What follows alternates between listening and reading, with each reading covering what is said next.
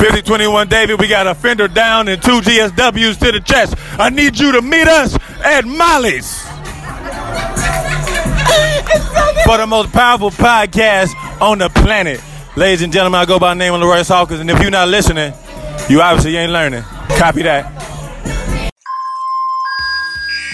You're standing next to you are your family. And to me, there's nothing more important. Not gonna be all sunshine and roses, but I can promise it's gonna be a hell of a ride.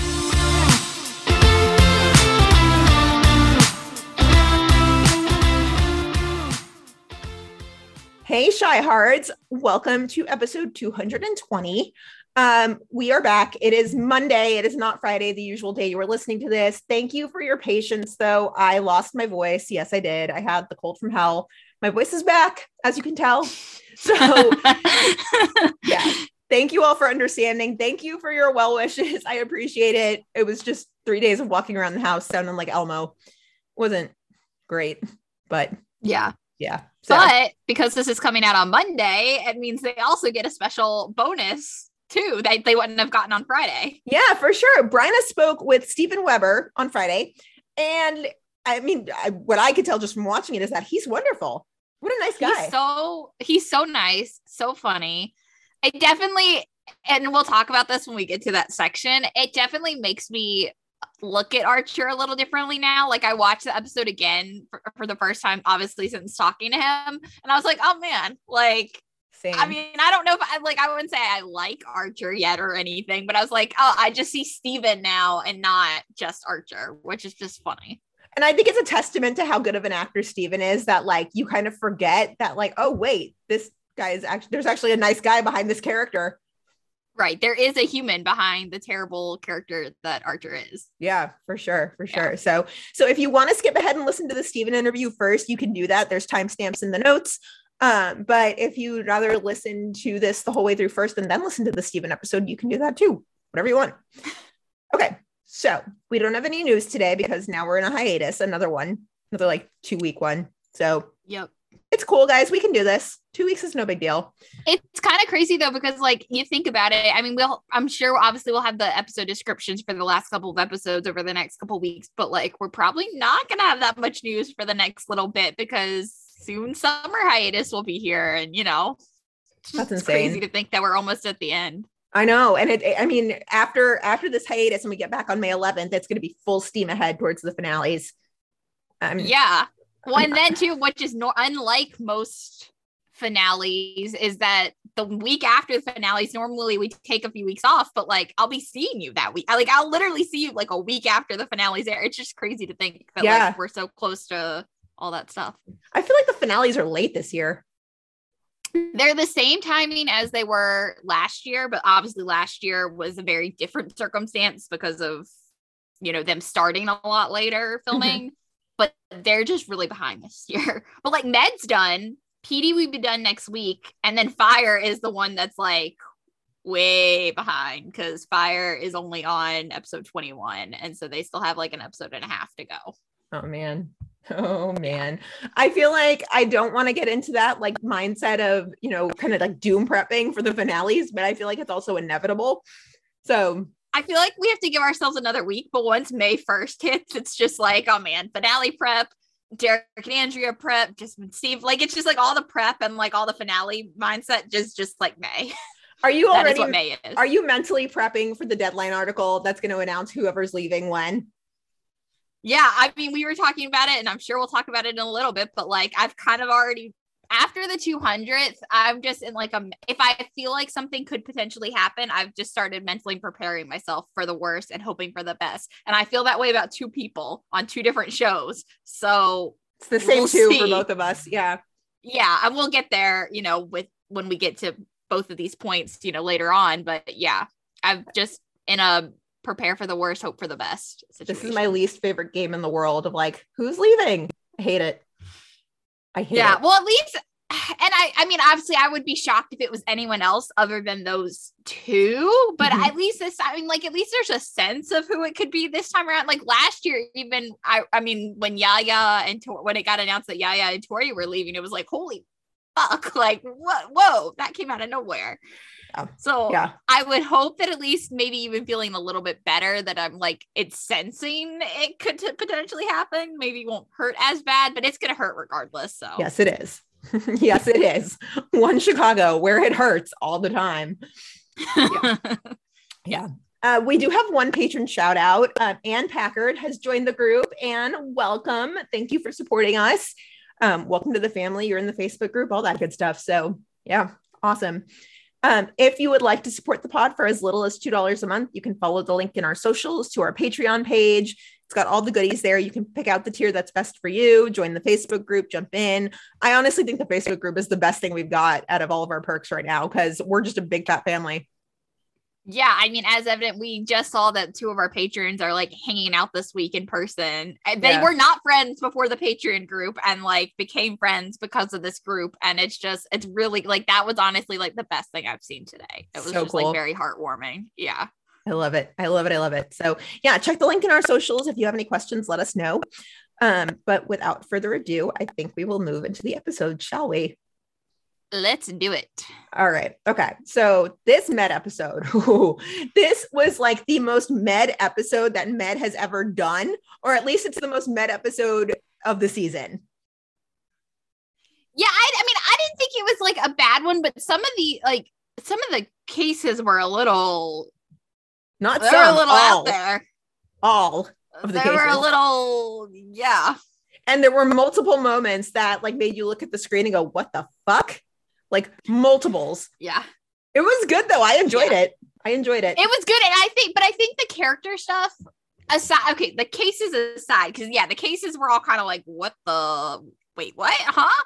But like the character stuff I thought was really good. yeah, for sure. I thought the character stuff was really good, even though some of the cases were like, what the fuck? All right. So you know how it goes. Dylan had the first scene. So Dylan's up first because that's how we outline. It's just how we go.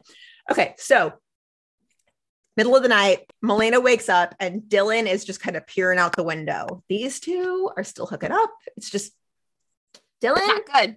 It's not, Not good. good. No. So there's been a car outside that's been like idling for like 15 minutes. And Dylan is like, I see you. Like, what are we doing? And Melena's like, oh, nobody's more careful than me. Typically, if you have to say nobody's more careful than me, it's probably not true. Yeah, exactly. Yeah. As soon as you said that, I was like, oh man, someone's definitely following her. Oh, yeah. Oh, yeah. So Dylan's patient, once he gets to med, it's a young girl with a history of alcohol problems. And like, if you think this is going one way, it's not, I promise. so her parents are like, she has alcohol problems. She's drunk. Like, this is what's been going on forever. And she's like, I haven't had anything to drink. I'm not drunk. Like, no. Um, so then she's arguing with her parents, and then she just like casually pukes, just med things. Med things. yeah. I definitely thought I knew what th- was happening, and then I did not know what was happening. Yeah. Okay. So I mean, I, I I watch enough medical shows to know like sometimes when things like start happening that I'm just like, oh, this is gonna be that. I think everybody who's ever seen an episode of like House or Royal Pains or Grey's or any other medical show on the planet saw this starting and was just like, she has auto brewery syndrome, something with some enzyme in your digestive system that like converts food into alcohol and gets you drunk. Everybody was like, oh, that's Well, what and it I is. and now that I think about it, I feel like Med has definitely done it, and I feel like Med's done it relatively recently. So maybe I we should have known that like it probably wasn't that they probably weren't repeating that storyline this close to the last time they did it. But I just I was yeah I was under the assumption that that's what it was. It was definitely a medical thing and not her actually being drunk. Not what it actually is. Okay. yeah. So Papa Scott walks in, Dylan's dad, and they have this conversation. I need you to tell me about this drug dealer, Melina Jovanovic. I don't know what you're talking about. Well, the word is on the street is that you two are seeing each other. Where'd you hear that from? Well, I got intel all over this city, son. Oh, you got some bad intel. Uh, Lena was a former patient of mine. Okay, then why was she coming out of your apartment at 5 a.m. this morning? You know you can't lie to me, boy. Wouldn't date a drug dealer. You know that. Look, you don't have to worry about me. I'm always gonna worry about you, son. Whatever you're doing, I get the distinct feeling that you know what's wrong. Okay, so you don't have to worry about me. That's one Chicago for you should definitely worry for me. Yeah. I just, I, as soon as he said that, I was like, Dylan, of course he's going to worry about you because you're doing something stupid. It's like we need like a one Chicago to English dictionary. Like, oh my God. Yes. That would be Yeah. hysterical. yeah, you don't have to worry for me. Translation, you should absolutely worry about me. I'm gonna fuck shit up. Yeah. Yeah. Yeah. I will say though, side note, and then we can get back to the actual Dylan and Milena stuff. I do love this season how Med has introduced us to Dylan's family and like continuously shown us them. Obviously, Yeah. we have Dylan's sister and his dad. Like, we haven't gotten this much One Chicago family content in a long time on any of the shows. I mean, and like, well, even then, Jay, I was gonna say Jay and Will are siblings, but like, we haven't seen that in like seasons now. But they are. I, mean, what? I mean, uh, anyway. Uh, but I really do appreciate the fact that like they just keep popping up every now and then, and it, like I really, you know, because of course they would, their family, they would be popping up. You know, that makes sense. This all makes sense, right? Like it just it makes sense, and I love that he popped back up in this episode. yeah, it's pretty great. It's pretty great. So, okay, let's talk about this though, because I know you had this conversation with Jennifer last week. Um, Yes. I was late. I was late to the show last week, but yeah, I know you guys had this conversation, but I didn't really get fully into it. Do you think is is Milena a cop or is Milena a drug dealer? She's definitely not. I don't know. I don't know if I'm going to go so far as to say she is a drug dealer. But the more we go on, I don't think she's a cop either. I would like to think that if she is a drug dealer, she would not be stupid enough to start a relationship with a cop. Right. And that's what I'm saying. Like, I don't know if she's a drug dealer. Like, I'm not going to go so far as saying she's dealing drugs, but I think she's not a cop either. Hmm. What is she? I, do, I, I don't know. I don't know. She just seems shady. And I feel like if she was a cop, then why would Dylan's dad be saying something to him? And like, because if he was a cop, if she was a cop, even if she was undercover, like, why would he care? I could see her being an undercover fed. But even then, like, why would he care? Like, why would he care? Like, I feel like anybody who was on, you know, any kind of federal officer or whatever, like, why would Dylan's dad care? Because they're they should be fine then, right? Well, I, In his I, eyes. I could see it happening if CP if C, CPD may not even know that she's an undercover fed. right? I don't know. It just something about it feels Weird, still shady. Yeah. big time. Like I said, I don't know. I don't believe she's a cop, but I don't think she's a drug dealer either. I just think she's some kind of in some kind of shady gray middle that I don't know what to make of yet. I mean, private investigators don't get that in on cases. They just investigate. They don't actually like jump in. So I don't think she's Yeah. that. Yeah. I mean, now if she's like if she's like the kingpin of some crime organization, that I could see because then yeah, she's going to manipulate things and saddle up to the cop. That's fine.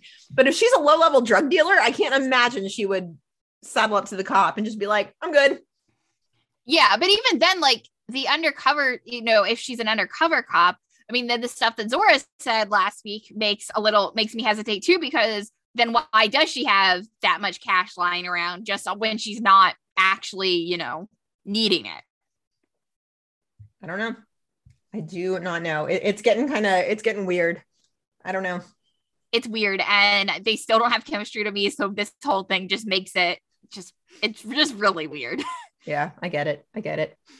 So after that happens, we come back to Dylan's patient, and the whole time that they've been there, her blood alcohol level has been going up and going up and going up. So Zoe has a seizure. Again, her it, it's been increasing the entire time they're going. And so Maggie and Dylan are talking, and Dylan's like, Yeah, but her parents are watching her like a hawk. Like, there's no way she hasn't had time to get a drink. We scanned all of her stuff for booze. And then it just kind of hits Dylan. And he looks at Maggie and he's like, What if she's telling the truth and she's not drinking? Okay. I'm about to say three words in an order that I never thought I would say them. Ready? Vodka soaked tampon. What? what the fuck? What? What? the fuck? I honestly thought when he said like when they like when he said something about the fact that like take a look at her scans, right? Like she had a tampon in earlier. I was like, huh? I was like, this makes no sense. And then he goes on and you know he tells it in front of her family, and I was like, wait, what? couple things here. Okay, so one shout out to the writers because that was I thought for sure we were talking about a brewery syndrome, and I was like, oh, oh I was wrong. Good job. Yeah. Also, like, it's got to be with the applicator still on, right? I have so many questions, and Because I otherwise, you Googled can't it, I- it. You googled it, I did not. Oh my god, I I, wanna- wrecked my search history forever for sure.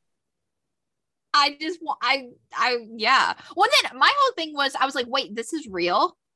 And then I had a couple people because I was tweeting med and a couple people are were you know who I, I guess have kids in high school or whatever who were like, yeah, like this is definitely a thing. I've heard of it. Yada. I was like, what the fuck? like what the fuck?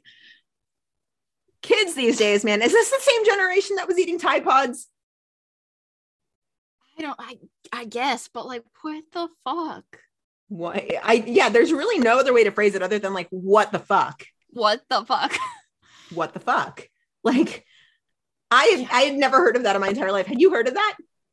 Never, never, never would have even crossed my mind. I have heard of the kids. Never. I've heard of the kids drinking hand sanitizer. That I've heard of. well, Um, yeah, I've heard of stupid shit like that, like you said, eating Tide Pods, whatever. But it literally would have never even have occurred to me in my life to be like, oh yeah, I want to get drunk, but I don't want anyone to know, I- and I'm gonna make it seem like I'm not drinking. I'm gonna go soak a tampon in some vodka, and then stick it in me, and Yeah. then let it absorb and get drunk. Like I've just never in my wildest dreams would I have thought that was a real thing. I really should have thought before I Googled yesterday. Um, I just, I was just like in research mode and I was like, all right, let's get more information. Oh, like, No, yeah. Part of me just thought about it too. Like, I would love to find because I'm sure there are some TikToks about this, but I don't even want to search it. I don't even want to know what possibly could be up there. But part of me is also like, okay, but the TikToks on this, I'm sure, are interesting. I am so tempted right now. Don't That's even. That's what I'm saying. That's what I'm saying. Like, part of me is so tempted, but part of me is scared to know what I would find. Fuck it. My, my search history is already wrecked. this is going to be really bad. Let's see. Here's TikTok. Let's see. Okay. Um, Right? Because if you want to know what millennials are thinking, go to the place where they are, which is TikTok. Okay, so there's a lot of like there there's a lot of options here. Can you see that? Holy shit. Vodka and tampon, tampon with vodka, slimming vodka, tampon, ta- vodka, tamponing, tampon. Wow. Wow. Oh, I'm so scared for what's about to come up here. Okay, so let's see how to bring extra alcohol into a festival. Okay, so syringe your drink. Okay. Put it in the test tube. Oh, and then put the test tube in the applicator. That's actually smart. Not that that's smart, Put but it like it's test tube. okay. Okay, but that's not sticking it in you. No, but that was the first thing that came up. Oh, and she put okay. All right, that's Okay. actually like crafty. That's good. Okay. Yeah. And seal it That one I can straightener. handle because I mean that one is not at least doing physical harm to your body. That is just clever ways to sneak in alcohol to a festival. I can handle that. Your clothes fall off. Have you ever seen a woman on vodka tampons? It's a whole nother level. Definitely not her clothes that fall off. Well, can you tell me about the time my nipples fell off? Should have seen it. It was windy outside. what the fuck? Oh my god. By the end of it, Okay. That's oh not wow. what we. Okay. Yeah. No.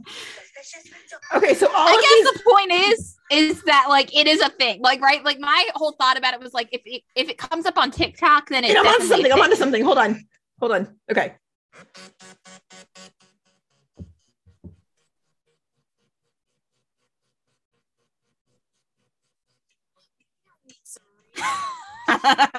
Right. yeah. Okay. So most of most of the TikToks are like girls basically like taking like a test tube and putting alcohol in and then putting the applicator over it. That is Which is Ingenuity. that I can hand that I can handle. The one uh, just I'm still mind blown. same. Like Same. I just, like your period already just- sucks. Like, why would you? Why? I just want to know which writer, like which writer found this idea and what story or what made them be like, oh yeah, this is something we should do on Med. like I just I have so many questions. Oh my god. I, yeah. Weird. Very weird. Yeah. So, um, vodka soaked tampon. Yep. That that. But the next time I will say the next time a similar story happens on another medical show, I'm gonna just be like, it's immediately I'm gonna be like, it's a vodka soaked tampon. Like that's what that's what it is. Like it's not auto brewery syndrome. It is definitely a vodka soaked tampon. it's like Clue. Like it was Dylan in the ED with the vodka soaked tampon. so bad. What the hell? Oh man. I just Oh, never thought I would say those three words in that order together in the same sentence. no, never. I just what what? Like weird. Okay, so so yeah, so Dylan calls her out like in front of her parents too, and is like, "P.S. I know you had a tampon in, and I know you got drunk with it." And the parents are like, "The fuck." Fuck. So Dylan basically like takes his dad's advice and turns it on to Zoe. He's like, "I get the distinct feeling you know this is wrong." Like meta much. Okay. I know, right?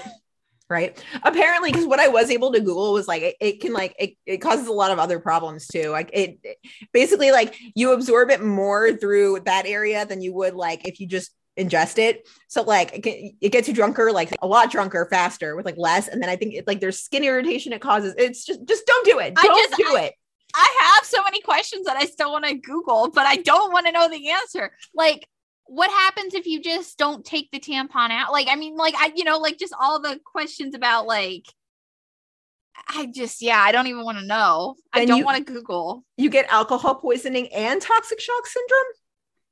I guess. Any of our male listeners right now are like, I'm so uncomfortable. Oh my God. Yeah. I just, I just, like I said, I have so many questions and oh my God. Yeah. Man, I wow. So Zoe sobers up and her parents agree to get her into some sort of rehab. Um, and you know, Maggie's like, hey, good on Zoe for coming around. And Dylan's like, you know, I'm pretty late in the game. And Maggie just says it's never too late to do the right thing. So who knew that Dylan was going to learn his lesson through a vodka soaked tampon? Yeah. Ma- and Maggie come in and clutch with the advice, even though she doesn't know if she's coming in clutch with the advice. like, I almost want to phrase it like a Harry Potter book and be like Dylan Scott and the vodka soaked tampon. Like, just- who knew that was all Dylan needed to learn his lesson that maybe he shouldn't be with Melena? Oh my god. I don't know. I'm just, I'm still like, my mind is still just like, just completely blown. So Melena Oh, comes man. over after Dylan's shift and he breaks it off. We can't do this anymore. It's not safe for you.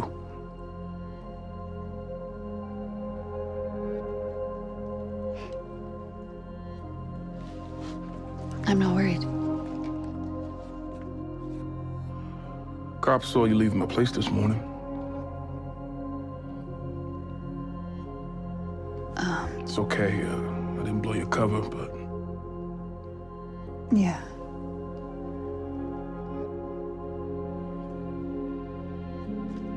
So I guess this is it? it's not what I want to do, but we gotta. For your sake. She was Okay. mad. She's real mad. But Dylan says he's like doing it for her. But like my thing is like, is he really though? Or is it because he knows deep down that she's bad for him? Oh, I think, I think he knows deep down that she's bad for him. Yeah. But he's phrasing it as like, no, this is what's best for you, you know, yada yada yada, etc. Mm-hmm.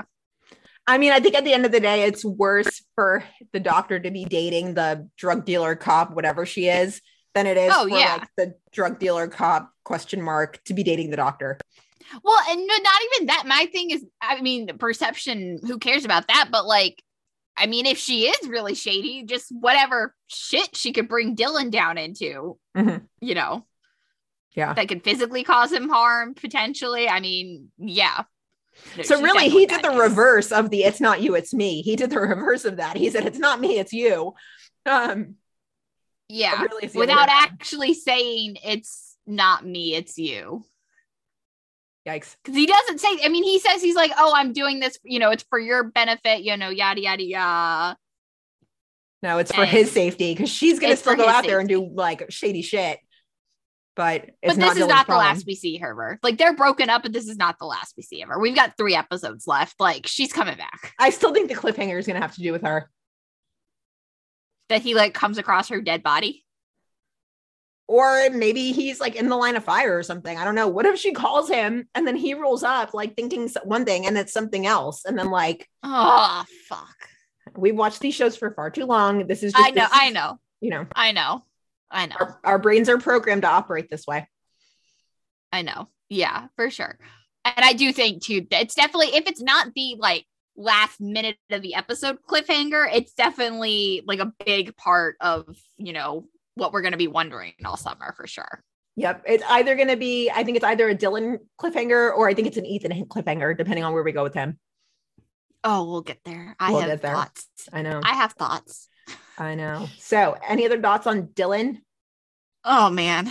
Just oh man. I don't know what else to say. He made the right move by breaking it off with Melena. Oh, for you sure. know. For sure. yeah. Sometimes what we want to do and what we should do or not, they don't match up. But that's for okay. sure. And I think, Yeah. I mean, I think it's the right move. I don't think they have chemistry. She's not the love of his life. Like he, it's not like he is conflicted because he really loves her and cares about it. Like no, Yeah, I don't He's think they have like full blown feelings for each other. I think this is kind of just a thing of convenience right now. Like maybe they're both just lonely. maybe I don't know.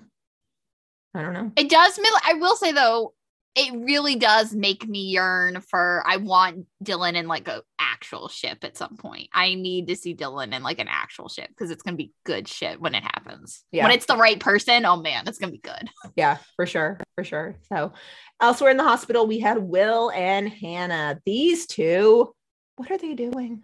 What are they doing? All right. They're so think of- awkward. they're they they are awkward. They're so awkward. Like, and I didn't think it would be this awkward, but like every time they see each other now, they're like, I, I don't what, what I don't know what to do with my hands. Like, what it's weird. It's weird. Yeah. Take it away, Brenna. Okay. So they're getting ready to go head to shift. They pull they just just so happen to pull up next to each other and like park their cars next to each other. Um, and again, it's just it's really awkward. Like Will tries to return her her coffee maker from two years ago, which is really not even a coffee maker. It's some like pitcher. I don't really know what the fuck this thing is. It's a pitcher. Like my my only theory was that like sometimes there people have like these super fancy ass coffee makers where like you light one end and then like smoke goes in through another channel and then like drips through something else and then like condenses and there's some like bougie ones out there, but this was literally just a pitcher. Well, the first time when he said it, he was like, "Oh, it's a coffee maker," and then I missed him like showing it to her. I was like, "Oh, it was probably just like a French press or something." Like, because you know I've seen those. I was like, "No big deal." And then I rewatched and I'm like, "No, that's a fucking pitcher or vase or something like that. It is not a fucking coffee maker." And you know what I thought was interesting too was that he was like, you know, I know how much you love your coffee, but I I didn't have the chance to research this, but you know how I like when when you see things like Narcotics Anonymous and Alcoholics Anonymous on TV, there's always coffee there, right? And I I I really have no idea if I'm right or if I'm just wild ass guessing on this, but don't like I, I feel like I've heard somewhere that addicts will you like coffee's one of the thing that addicts will go to to like keep their hands busy. So I don't know. I just kind of like Probably it would make sense. yeah, I thought it was interesting. I was like, well, that's a little, maybe that's not the best idea. Like, maybe she left it with you for a reason. Yeah. Well, then she, so he's like, yeah, you know, he's like, you never reach out to me, like, let me know where you were going. And she's like, well, just keep it. Like, you know, it's been two years. Like, I, I got another one. You know, like it's like, what, what was he thinking? It's crazy. just, Well, and then how he's like, well, you never reached out to me. Listen, okay. The, the whole theme of this whole storyline is like Will being like, you ghosted me, you ghosted me. She didn't ghost you. She did not ghost you. She specifically told you when she left, I am going to LA. That's not a Yeah. ghosting. Maybe she just right. Just because she did not give you her address and which neighborhood she was in, she did not just up and leave you without any word. she That's not how this goes. She was leaving. And then she cut off communication. There is a difference. There is Probably a big because she was in recovery. Right. And he was at the time associated with her not being able to be in recovery. So she needed I understand. It makes so it makes all the sense in the world, but he makes it seem like it was like a Jay and Erin thing, and it is not a Jay and Erin thing. It was a very different situation from Jay and Erin. Yeah, very much so. Very, very much so. Well, it like Will's been acting like a child since Hannah got back, which like that's usually something we vilify him for, but we're so used to it by now. We're just like, Will, do you need to But go I to think the timeout? thing is too, I think this made it really clear. I think he was waiting for some kind of like apology or something. And I mean, granted, he gets some version of it that he seems okay with at the end, which we'll get to in a minute. But like, Will, that's not the point. Like, it's such a different situation when Mhm. she was cut. The reason she cut off communication, you know, she, like you said, she was doing it because she was entering recovery. She was trying to better herself. And at the time, you were, like I said, you were, he was associated with everything that was going bad in her life. And so she just had to cut off communication. Like, I get it. But he's trying to make it seem like she just decided not to text him back one day. And it's like, that's not what happened. And looking back on it, the more I think about it, it it, it was a little toxic. Like wh- how he like because she she voluntarily went to rehab in LA, right? She didn't voluntarily go to rehab in Chicago. Will like forced her into it against her will. Yeah. I, I really I keep saying that I need to go back and watch those episodes. Maybe now that we're on hiatus for two weeks, maybe I'll go back and watch at least their storylines. Mm-hmm. Because like I really do want to kind of now that we have returned to the Hannah Asher, you know, a different and a different Hannah Asher, like I would like to see, you know, for context purposes, go back and rewatch those. But- Yeah, for sure. I have more to say, but we'll save it for the end of this. Go ahead. Okay. So yeah, so basically they end up finding a pregnant woman in the parking lot and she's clearly struggling and you know, of course, they're doctors, so they bring her into the ED. And like they start checking her out and they're, you know, she's like it's a boy and when she tells them it's a boy, Hannah and Will again cuz they're kind of awkward, like share this like real cheesy glance and like reply that's great in unison. But it's just awkward. Like I don't know, everything about them is just awkward at this point so awkward.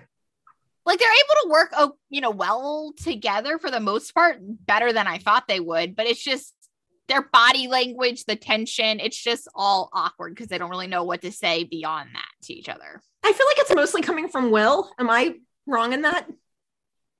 Yeah because like like i said he's still waiting for some sort of apology he thinks he uh, deserves and he doesn't and she's just like okay i'm here like i've moved on i'm a different person and like i'm ready to be living in the now and will like wants to live in two years ago Exactly. He's acting like they were the loves of each other's lives when really they were just like a perfect storm of like an absolute shit show.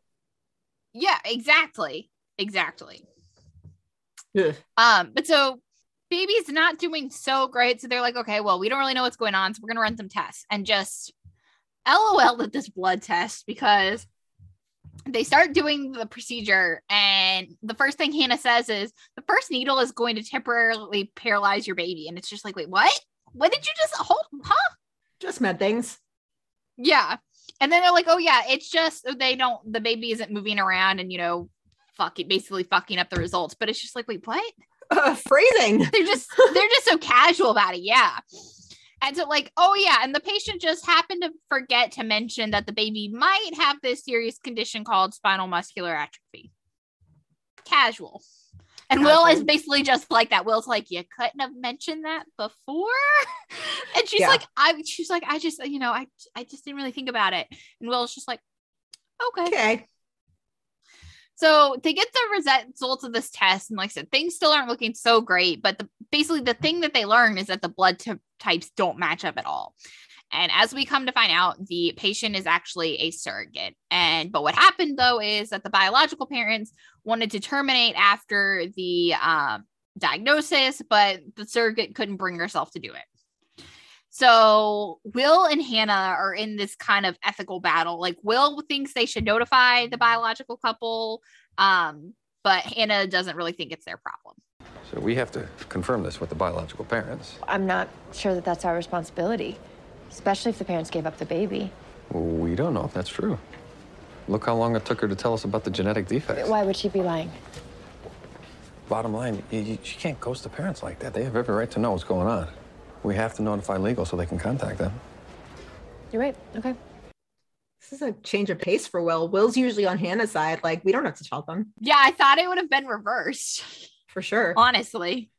Okay. Um, Am I the only one who was completely distracted by the extra who walked right between them in this scene? I did honestly notice it until you pointed it out in the outline. And then I went back and I was like, oh, yeah, I do notice it now. Like I, I, I just like my eyes went right to them. I was like, what? That's an odd choice to have the extra just walk right between them. Yeah, I do think it was a little odd, especially now that you pointed it out. Like, I guess that was direction, right? From the direct, like, I don't, I doubt an extra's just walking in the middle of them by themselves as like a extra, you know, background choice. But like, I would hope not. That would be weird. I just, but still, it seems, it does seem like weird direction now that you point it out. I, my eye went right to them when it happened. I was like, "What? Huh?" I don't know. I, Maybe I just maybe it was sick brain, just me like noticing random ass shit. But I was just like, "That's an odd choice." And like, presumably you filmed multiple takes and you used that one. All right, just directing questions from somebody who has no fucking clue about directing. Yeah. I will say though, going back to the Will and Hannah of it all, I will say I did appreciate the fact I thought it was going to be a bigger fight between Will and Hannah about the mm-hmm. fact that they disagree on what to do. But Hannah kind of relinquished her. Like she was like, okay, like, you know, I like she's just like, okay, we'll do fine, you know. And I was like, oh, okay, so they can be grown-ups and actually like, you know, handle this properly. I was like, oh, not what I expected again, but I'm not mad at it. this case was the perfect example of like everything being in the gray, right? There was no right or wrong. It was just kind of a both sides were valid. It was a really good debate, like good case to have. because sparked a lot of thoughts. Yeah. So the biological couple arrives and they base they're very confused. They are they're like I don't understand why she did this, you know, we th- thought we agreed, you know, she was going to terminate. She- They they're just very confused. They don't understand at all. This drove me nuts. I wanted to punch these bio parents because the whole time they're like, why did she do this? I'm sorry, wait, you're literally asking why she didn't have an abortion? Really? Could it be that she didn't want to put herself through that? Like, we're really going back to the whole like pro choice, pro life debate. We're doing this. We're doing this. That made me so mad. I did think it was interesting though, because until you said that, until you like I read your comments about, you know, that in the um outline, I didn't really think about it like that. I thought of I was thinking about it more of the like I, I guess I wasn't even thinking about it in that way. I was just more like, okay, well, so what happens now? Like they said they agreed to terminate the baby. She didn't terminate the baby, but like, are they in a contract now still? Like, just because the baby's still alive? Like, is that how that goes? Like, are they still in a con- like? It didn't even the the aspect of like it being technically an abortion, and some people may not want to go through that, even though they've agreed to do so. Like, I, that didn't even cross my mind at all. I mean, I, I feel like being a surrogate for somebody and then agreeing to having an abortion if need be, those that's having an abortion is beyond the scope of her duties as a surrogate. I mean, that's something that like sure it could have been mentioned, but that's something that is solely within that should be in the within the surrogate's like discretion. Now, granted, I know nothing about this area of law, but you know, given my legal knowledge, I just was kind of like thinking about this and I was like, there is no way that having somebody else decide for you like whether you can or can't get an abortion in this kind of situation there's no way that could be an enforceable contract provision. Of course it depends on the state but but I will, but but I will say, and I like said, I'm not necessarily agreeing with the biological couple or her, but I will say, at least the way the scene makes it seem, and the way the biological couple are describing it, makes it seem like they came to a decision after they found out the diagnosis that she was going to have the abortion, not that like they forced her into having the abortion, but that she agreed to have the abortion and then just decided not to. And again, like, where does that hold up in the law? Like, I, you know, I don't know. And then, like I said, my whole thing was like, okay, well, she didn't have the abortion. So the baby is still alive. You know, the baby is still here. She is still pregnant. So now what happens? Like, they've technically thought they were terminating their pregnancy. So, like, but they are the biological parents. And I don't know. I was just, it was definitely, like you said, a lot of gray area that I was like, I don't know where I fall on this. And I don't know what ethically and legally where to fall on this either. It was a, definitely an interesting conversation for sure. For sure. And like the first the first time I watched this through, I was like seething. I was just like, no, it should go to the surrogate. They I know you were rage texting. I was As a lawyer, you were rage texting. Yeah. And then the second time I watched it, I was like paying more attention to dialogue. And I was like, okay, well, they didn't they didn't want to terminate because the baby wasn't going to be quote unquote perfect. They wanted to terminate because they didn't want the baby to suffer. I was like, okay, yeah. that makes more sense. So it became more of a gray area to me after I watched it the first time. But the entire time I watched it, I was like, I just want to see that contract. But that's knowledge that I have that not everybody else does. So big giant gray area. But shout out to the writers because this was like 10.0 execution on the story. It's a tough one. Yeah. Yeah. So the baby didn't end up tolerating the procedure. So they end up having to do an emergency C section. C section goes fine though. And the, it turns out the baby is healthy after all. The blood panel was a false positive. Um, and of course, the biopans are just kind of confused because they're like, wait, but the panel, and they're like, well, and Will's basically just like, well, you should have had better doctors because they should have told you to get a second panel after that one, which probably would have confirmed that the baby would have been okay. Yeah, the only thing that bugged me about that was how like the parents like just kind of assumed that like the baby was theirs, which I guess that's Well, that's what I'm saying. That's the whole league, the gray area of like, okay, the baby, I guess, is now technically still theirs. Like, I mean, they're not trying to abandon the baby. They just, like I said, they thought the pregnancy was terminated. Like, I don't know. It's just such a gray area. so gray.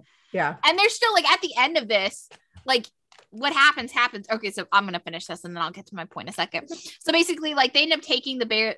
They the nurse comes in and they're like, okay, well, you have to take the baby back to the biological parents. But the girl, the surrogate Ingrid, she doesn't want to give him up. And like the bio mom is like waiting right outside and like comes in to talk to her. And Ingrid's like, you know, I knew the baby's gonna be okay. Like I just had this gut feeling. She's like, I didn't tell him you guys though because I wanted him. And they end up having like kind of a nice moment. Um, but it is interesting. And now I lost my point. What I was gonna say two seconds ago. Oh no, I hate when that happens. Yeah, it's fine. If I think of it, I'll say it in a second. But it does. Oh, it does end up kind of okay, but it is just like a. We still don't know what's legally right and what's legally wrong. At the that was my point. Was gonna be like, it seems like everyone's in a good position at the end, and like maybe they would even come up with some kind of way to let Ingrid see the baby or whatever. Like that's kind of where they kind of seem to end things. That like it's gonna be okay but I w- am curious, like legally and ethically, like what is right in this situation? Like if this situation were to happen, but things weren't all okay between the bio parents and the surrogate, like what is legally right? Yeah, I think I think I think it's such a new area of law that like a lot of it is uncharted territory. Is that something? Maybe this is a dumb question, but would this fall under like family law? Like if you're going to school and studying it, but want to do st- more stuff like this, would this be like a specialization of family law? Probably, right? I could see that. I could see that. Um, I'm just curious, like if you go to law school and you want to like kind of practice this law, like what do you study? Like, you know, I think yeah, I, I could see it being a specialty of, of family law, but also if any of you are thinking of going to law school, don't study family law. It will suck out your soul. Ugh. Um, yeah, so I could see that. I could definitely see that. Um, but I it, it's it's it's pretty much similar to like social media and the law surrounding that now because it's like it's also Right. new that all of it is uncharted territory. for sure. Yeah, thing I I can imagine like I'm sure law schools don't even I mean I or I guess now are in the process of developing programs and you know specialties and whatever within these new areas of law because like you said things have changed so much even in the last 5 years, 4 years, three, you know. Apparently, that I can imagine surrogacy have those programs. is not even legal in all 50 states. Wait, really? Um, there are three U.S. states that do not recognize sur- or surrogacy, and they're illegal in that states: Nebraska, Michigan, and Louisiana. Well, Hmm. fuck those states then. Indeed, Texas allows it. I mean, like- surprised. Yeah, fuck those states then. Let people be surrogates if they want to. That's all. Yeah. Anyway, so basically, at the end of the episode, after shift, Hannah changes her mind and gets her coffee maker pitcher vase thing back from Will, and they have this little heart to heart. You can be honest. There must have been a bit of you that was upset with me. Well, okay, yeah. I didn't hear from you for almost two years. I ghosted you. Yeah, I wanted to believe what we had was more meaningful than that. Well, come on. Of course it was. Well, me cutting you off wasn't because I didn't care about you. Okay, I needed to work on myself, on my sobriety, clear everything away so I could start again. You know, now that we're working together again, maybe we could agree to turn the page, be friends. Sure. Yeah. So, like I said, I think this conversation makes it seem uh, where I came to the realization I, oh, I guess Will was waiting for some apology that he didn't really deserve. But I did appreciate her explanation that, like, and I think what it finally resonated with Will was like her leaving wasn't about him, it was about her. And now she can be back and be present and be all the things that she wasn't when she was here last time because she's worked on herself. And, like, you know, they can be friends. It is okay. Yeah, a couple things just got me about this. The fact, okay, the fact that this entire time Will's just been like, Will's like been expecting like everything around her return to revolve around him. Like she thought, like he basically thought that when she came back, she was gonna like run into his arms and be like, Will, oh my god, no, that's not how it works. Yeah. And then the line in here where he's just like, I thought our relationship meant more to you than that. Stop acting like she like. Stop acting Was the like love she- of your life. She was not love the love of your life. Yeah. No, no. It was a total like hero god complex thing for Will. And then it just so happened to get derailed by the, the pandemic. It was a giant shit shit show. Like We've she was a song from literally never even heard of Will even think about Hannah until she walked back into the ED. Like, didn't even cross her mind. Like, no, they are not the loves of each other's lives. Maybe moving forward, they'll fall in love again. I mean, I'm sure somewhat somewhere down the line in season eight, we will see them hook up. I, I'm just that's already happened. That's I'm sure that's on the, their plans for season eight. But they no, they are not the loves of each other's lives. I Not right mean, now. and and the person Hannah was then and the person Hannah is now are two different people. Who's to say that Will is gonna, you know, Will may not like the new Hannah. Maybe the new Hannah is not for him. no, and that and maybe the new Hannah doesn't like Will. Maybe. Also, I mean, yeah. Yeah. It just yeah. I will say I I'm glad they seem to now they move hopefully move past the awkwardness uh, because they finally have had this conversation. Mhm. Hopefully they can move past the awkwardness and actually be friends. But yeah. I, I got a little bit of joy out of this. Like when, when she was like, maybe we can be friends. I was like, Will got friend zoned. Like, Should we start a betting pool though on when they kiss and I think we should when they kiss because like that doesn't mean they'll start a relationship, but like I can honestly even see them sharing a kiss maybe in this finale. Doesn't we're so close to the end. Yeah, that's how I'm just like, that's because that's why I'm my Because I'm trying to think about off. like where their storylines go by the end of the season, Mhm. and I'm trying to think about like what happens, and I'm like, what does happen to Hannah and Will at the end of the season? And I'm question. like, maybe a kiss. I don't know, but like, like I said, if it doesn't happen at the end of the season, something's definitely happening in season eight. yeah, yeah. These two are a mess, Yeah, a mess. But I'm loving it. Hopefully just care. with less awkwardness right now. yeah, for sure. So, speaking of messes, let's talk about Crockett and his patient. Oh my god. Lord have mercy. Oh boy. Okay, so first off, like quick little fit check for Crockett. He's wearing this like long sleeve like fleece jacket. It looked pretty good on him. I'm not gonna lie.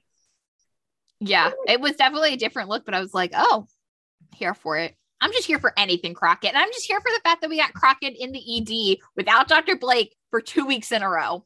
I hate to say it, I really do, but these last two episodes without Dr. Blake and without Vanessa, they've been really good. They've been really good. Yeah, we really haven't gotten, I mean, not even the Vanessa part of it, but like the definitely the Dr. Blake. It's just a nice change of pace. Yeah. Like seeing Crockett work with other people aside from her, like in the ED where he's supposed to be, Mhm. it's just, it's really refreshing. Yeah, and I've noticed when you take these characters and you pair them up like that, and you know they're like exclusively working together for a given season, that's great and all, but it also isolates them from the rest of the cast. So Mhm. like it's refreshing to see. Like last week we got Dylan and Crockett. I was like, that is Yeah. awesome. Instead of having Dylan and then whatever, and then on the side have like Crockett and Dr. Blake. It was good to see the two of them together. So for sure. Kind of digging that. Okay, so Crockett's patient is on a hunger strike to protest the relocation of a metal shredding plant. This is based on like a true story. I think it's going down in Chicago right now. Um, Interesting. I didn't see that. crazy, crazy. So this guy Luis, he's got a journalist who's following him, and she's basically documenting the story and like speaking on his behalf. It's kind of weird. So basically, the minute he meets with the journalist, he he's like, "Let's get Dr. Charles on this. Let's just let's just loop him in. Yeah. It's gonna happen eventually." Yeah. Um, this guy's been on a hunger strike for 36 days. 36 days. I'm hangry if I eat breakfast late. Like, Yeah. shit. Damn. So, um, you know, and Dr. Charles reasons with this guy, and like I like that he validates what he's doing. He's like, I get it, like I get the cause. I just want to ask you this question. Like he doesn't belittle him or anything. No, because Charles- it's Dr. Charles, and Dr. Charles is just the fucking best. he is. He is. I'm definitely enjoying some M&M. Sorry about that. So, um, yeah, he refuses a feeding tube. He's lacking nutrition, and um, at one point, I can't remember who said this. If it's Dr. Charles or Luis. what, but- oh, Luis. Yeah. So Luis just mentions he's like sometimes change requires sacrifice because they keep asking him. They're like, "Why are you doing this? Like, surely there's got to be a better way that doesn't involve jeopardizing your health." And he's like, "No, like you don't understand." Sorry, I shouldn't have bitten into an M&M right as I was talking. Okay. so, um, yeah, sometimes change requires sacrifice because what they're doing is they're taking this plant and they're taking it out of a rich neighborhood because the, the the residents there have like basically protested and said they want it out. Yep. And they're moving it into a lower income neighborhood. The journalist describes it specifically as environmental racism something I Mhm. didn't know about. Goodness. So, as they're talking to this guy, he busts out a pack of cigarettes, like not even thinking about it. Like, really? Okay. I know. I was just kind of like, I was a little surprised, but also if he hasn't eaten anything in 36 days, he's probably a little confused. When he also says he's like, sorry, something about the fact that it helps, you know, with his the Hunger pains. hunger or whatever, you know, yeah. Yeah. Yeah. Um, so then Lonnie shows up. Lonnie shows up. It turns Oh, out shit. Luis is an old patient of hers. And she has this history with him that she happens to know that he attempted suicide three years ago. Um, she's really wanting to put him on a psych hold, but Dr. Char- or Dr. Charles is like, no, like we can't do that. He's got capacity. Like, I'm sorry, but he's got the capacity. We can't do it. So Lonnie goes and pulls an April and she petitions a judge and gets a court order all on her own. Damn girl. Yeah. Like, wow. Um, Crockett's mad too. She comes back with the court order, and Dr. Charles is like, What? And, and Crockett's just like, I don't want to do this. Like, I don't want to do like this. fucking shit. He's like, fuck, I hate this so much. He is so mad, so mad. So basically, they have to hook him up to the feeding tube against his will, which I mean, yeah, that sucks. But I also see what I see what Lonnie was doing. I mean, as his former therapist, you know, she felt like she had to do something. Um, No, but I think there's a difference between feeling like you have to doing something and actually doing something, right? Because I think Dr. Charles was right. Like, eh, yeah, it may suck because you do care. I'm sure she does care about Luis in some way. Like he was her patient, you know, she's seen him through a lot of bad shit. But like Dr. Charles said, like, yeah, he, you may not agree with what Luis was doing, but he does have capacity. Like he is making, he's not insane. He is making decisions. They might not be decisions you agree with, but he is making those decisions on his own. And like, I think she still went a little too far. yeah, for sure. A little bit. But I think she was just acting without thinking and like kind of thinking about it later. She was just like full steam ahead, kind of like Connor used to do. Um, and Yeah. the look Dr. Charles gives her, okay, we've like never seen Dr. Charles mad, but I think this is the closest to mad we've ever seen him. Just like the, the death glare that he's giving her, like while she's yeah, watching. he's like, I can't Soup." believe you just did that. Mhm. Yeah, yeah, it was definitely like a like a side eye of death for sure. So then we get further into the episode and like Yeah. Okay, so out of nowhere, we're like in between storylines. This woman walks in and she just goes, Fire! And we zoom over, and Luis is on fire in front of the room. Like, total Burning Man, like walking around, flames shooting out of his whole body. Mm-hmm. Uh, Like, okay, the storyline is heartbreaking. Yes, like horrible that this guy felt like he had to do what he did. But I definitely laughed when the burning guy came out of the exam room. I definitely laughed. Yeah. Yeah. Yeah. Well, and did you see all the little like Wolf Entertainment, of course, because they tweet all the like behind the scenes stuff. They were tweeting a little bit about like, you know, we filmed it with one of our stunt actors and our stunt coordinator because he was filling in for Crockett, and they were showing like, you know, the dummies of how you know the burn victim. Luis is a burn victim, you know, as the dummy. It was just really, you know, they always tweet like the coolest stuff, and I just thought it was so cool. the behind the scenes is definitely awesome. Like how they do that stuff with like the it's something with like they have like fire retardant clothing and then they have this gel that they put like all over your body. So basically, even though you're walking around Mhm. burning, like you don't feel a thing. They're really Yep. safe with it. Yeah, it's really, really safe. Um, so yeah, Crockett grabs the curtain and goes and like snuffs him out. And unfortunately, they're too late. But like this hospital has been blown up twice, dead bodies have gone missing.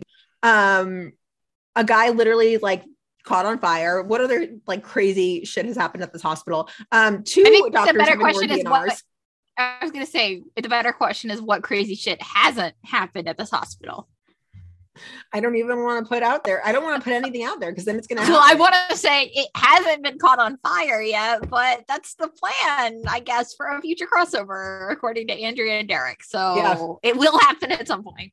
I well, my, my go-to there was going to be like, well, and on fire, we saw a jet engine collapse into a school. We haven't had that on Med yet, but now that I put that into the universe, I've just fucked everything up. Sorry, Med. Sorry, y'all. Yeah. yeah. All of a sudden, Andy and Diane are like, what if we drop a jet engine on the ED? like, oh my gosh, med things. Yeah. So Yeah. unfortunately, they're too late. Luis passes away. But they're wondering, they're like, how did he get out of the restraints? Because they restrained him to place the feeding tube. The journalist let him out of the restraints. Yep. Yep. Yep. Yep. So I think it's just kind of unfortunate circumstances all around, right? Because the journalist, like, she's beating herself up. She feels terrible. Crockett's not happy that he had to place the tube. Lonnie is completely wrecked because, like, you know, now she's wondering, she's like, fuck, did I do the right thing? Like, I def- obviously didn't. She makes this like kind of sa- she there is one remark though. She like kind of makes a little sassy remark. She's like, Well, at least she got her story. And Dr. Charles is like, Well, you know, not the one she was hoping for, my guess. You know, it's just Mhm. like, but Lonnie, Lonnie is like pissed for like a hot second. And then I think she realizes she's like, Oh fuck, I kind of messed this up. Yeah. Yeah. So at the end of the episode, Dr. Charles finds Lonnie sitting on a bench and he's like, Yeah, she published her story. Um, but the mayor went ahead and stopped the relocation. So, like, that's good. It just like I think the most staggering part of this is that Luis basically had to be a martyr to get it to happen. Like, Yep. that's awful. Really fucked up. Yeah. Yeah, that's really awful. Um, but yeah, she's second guessing herself. She's just like, fuck, like, why did I do that? I messed everything up. I feel really bad. And uh Dr. Charles tries to hold her hand, but she's just like, yeah, not a hugger or like not a PDA kind of person. But then she cries and he still consoles her. I mean, I, I felt really bad for Lonnie because I mean, she just was, she was just trying to do what she thought was best and she messed up. Yeah. I mean, like I said, I don't agree with what she did, but I did feel bad for her by the end. Yeah. Um, Yeah. Yeah. This episode did a really great job of keeping everything in the gray area. Like, really, really good job. yeah, for sure. So last we've got Ethan. Oh boy. I honestly think this is my favorite storyline from the whole episode. I really enjoyed this one. Yeah, this was this was really really good. Like really good. Okay, so take it away. Go. Okay. So basically, Ethan and Archer are working together and they get a patient who is also just so happened to be a Navy vet. And he is asking for Ethan by name, apparently. And Ethan's like, okay, well, you know, I don't, I apologize. Like, I don't really remember you. Should I know you? And the guy's like, no. He's like, I just heard your name from the VA. You know, they said you were really good. And like, Archer makes a funny comment. And I was just like, oh. And this is a comment now that, like, before I thought it was still funny. But then, like, after the Steven interview, I was like, okay, this is really funny Yeah. it's just like it's one of those things where I was like, oh man, I'm seeing, I'm seeing, I'm definitely seeing Archer a little bit differently now. Definitely, definitely, definitely stick around for the Steven Weber interview. Like you, your your mind is going to be blown. You're going to see Archer completely differently, and like that's how I see him now. Even when Archer was like, he called him buddy or something. Like before the interview, I would have been like, "Fuck you, he's not your buddy." Like stop. But post interview, I'm like, "Oh, okay, I get that. I get that." Yeah. Yeah. Yeah. So he, you know, is checking out the guy. Like they make a comment about the patient's tattoo on his arm or whatever. And Ethan says something about, like, oh, yeah, my dad had something like that or whatever. And the guy like reaches up and touches Ethan's face. And it's like kind of a weird, awkward moment. And the guy's like, I'm sorry, I don't know why I did that.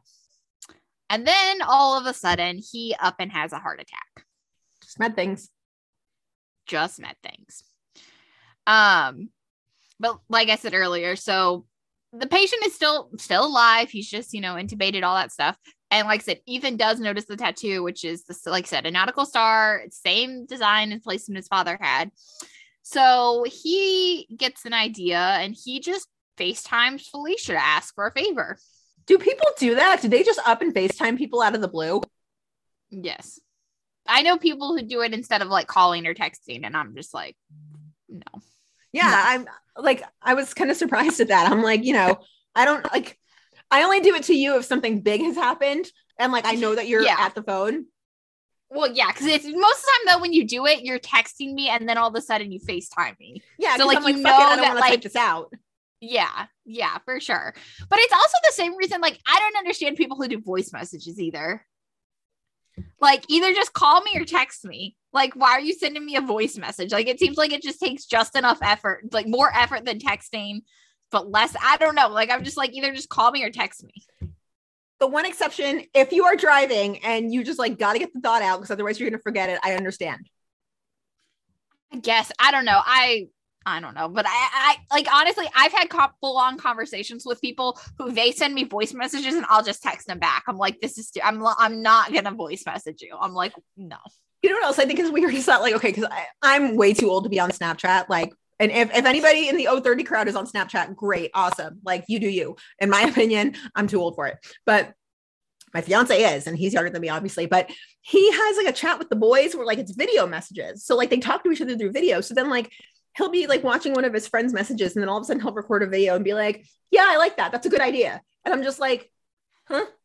Like, just Yeah. seems weird. Just seems weird. Like take a picture of something and write in a caption. Well, That's I also just easier. it kind of goes the same way too. If we're talking about things we don't get that fall into this similar category, I don't get why people text on Snapchat either. Like your conversations, unless you make a concerted effort, don't save.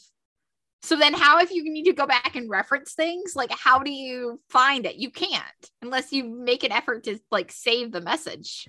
I can see how that would work if your friend is international and you can't text them like easily. Um, but also the fact that Yes, messages but then dis- there's WhatsApp. yeah, that too. But I feel like the the I feel like Snapchat and WhatsApp are pretty similar for those purposes then. And like it, the fact that it disappears after a while is probably a good thing depending on what you're doing. I guess I don't know. My brother, because even though we're only 14 months apart, we are definitely, I feel like, in two separate generations, just in the way we act sometimes. But he a lot of times be like, "Oh yeah, I text this person," but then he really just means like he snap like texted them over Snapchat or whatever, and I'm like, "But I, no, like just no." I don't know. I don't get it. It's so much work. I know it's so much work. And then like sometimes like once in a blue moon, I'll get on Snapchat because like Charlie will snap me something sometimes, and I'm like, for the 90th time, I'm not on Snapchat. Like Instagram it to me or text me or just tell me because like we live together, you know, that that's kind of easier. Yeah. But every time he's just like, you're on Snapchat. I'm like, don't get used to it. Like, don't get used to it. I'm not allowed to be here. Somebody's gonna call me grandma at any moment. Like Yeah. crazy. Anyway but i will i do okay going back to the felicia of it all i do think it was funny that a lot of people thought that that was emily for a hot second. And they were like oh ethan's sister's back. And i was like no it's felicia. Like it's the nurse. I thought it was Emily for like a second, and then I remembered. yeah. But so felicia brings him what he asked for. And she, when she does she asks him out which i was like oh okay. First of all you go girl second of all uh-huh. i guess we're going here are we gonna see that like i mean i don't feel like you do that unless there's some follow-up to it right I yeah, I would hope there's follow up to it, but good for her for just putting it out there. You yes, go Felicia. We stand. yeah so basically she brings him these like old photo albums and they do find the photo of ethan's dad and the their patient and his patient gerald but Ethan notices something about the patient's appendectomy scar. And basically, from the picture, Ethan is able to diagnose an adrenal gland tumor off of the change in the coloring, which is like just Ethan things. Just, Just Ethan, Ethan things. Like when he when he like figured that out and Archer was just kind of like, um, that's a long shot. I was like, isn't it funny how like Ethan's only been back for two episodes, but really at this point it feels like he never left. Yeah. Like, Yeah. He never left. He's been here the whole time. What do you mean he's been gone most of the season? No, just Ethan things. Yeah. But so they take Gerald up to surgery. And I didn't even notice this until you pointed it out in the outline. But like Archer starts whistling Anchors Away in the OR as he's like cutting Gerald open. And it's like, obviously, of course, because they're all Navy. So it's just, you know, one of those little things. You're like, okay, this this is cool. Like, Shout out to the closed captions on that one because I wouldn't have Yeah. known that either way unless the like the closed captions were like you know whistles anchors away and I was like what is that and I googled and obviously it's the official song of the Navy so I was like huh scripted or Stephen being a genius I don't know. That's a great question. yeah Mhm, Yeah. Um, so Gerald ends up waking up after surgery. He's gonna be just fine because Ethan is a genius. of course and so Ethan shows him the picture of his father, you know, that of Gerald and his father that he found, and we get this revelation. I'm not sure if you've heard, but um, Patrick passed away about three months ago. I know. He didn't want me to see him when he was sick. Yeah, he, he kind of cut himself off. I didn't find out how sick he was till it was too late. Well, Patrick was always a very private person, but he told me a lot about you. That's why I came in today. I wanted to meet his son. So you two were close. Yes. Look, I shouldn't have come in. Wait, I. I don't understand. Your father never wanted you to know. Know what? We were in love. whoa Okay. Did not see that coming. wow yeah. Did not see that coming at all. yeah Ethan like is shook. yep yup Like real shook. yup And I mean, I would be, I mean, if I was in Ethan's position, I would imagine I would be shocked too. Yeah.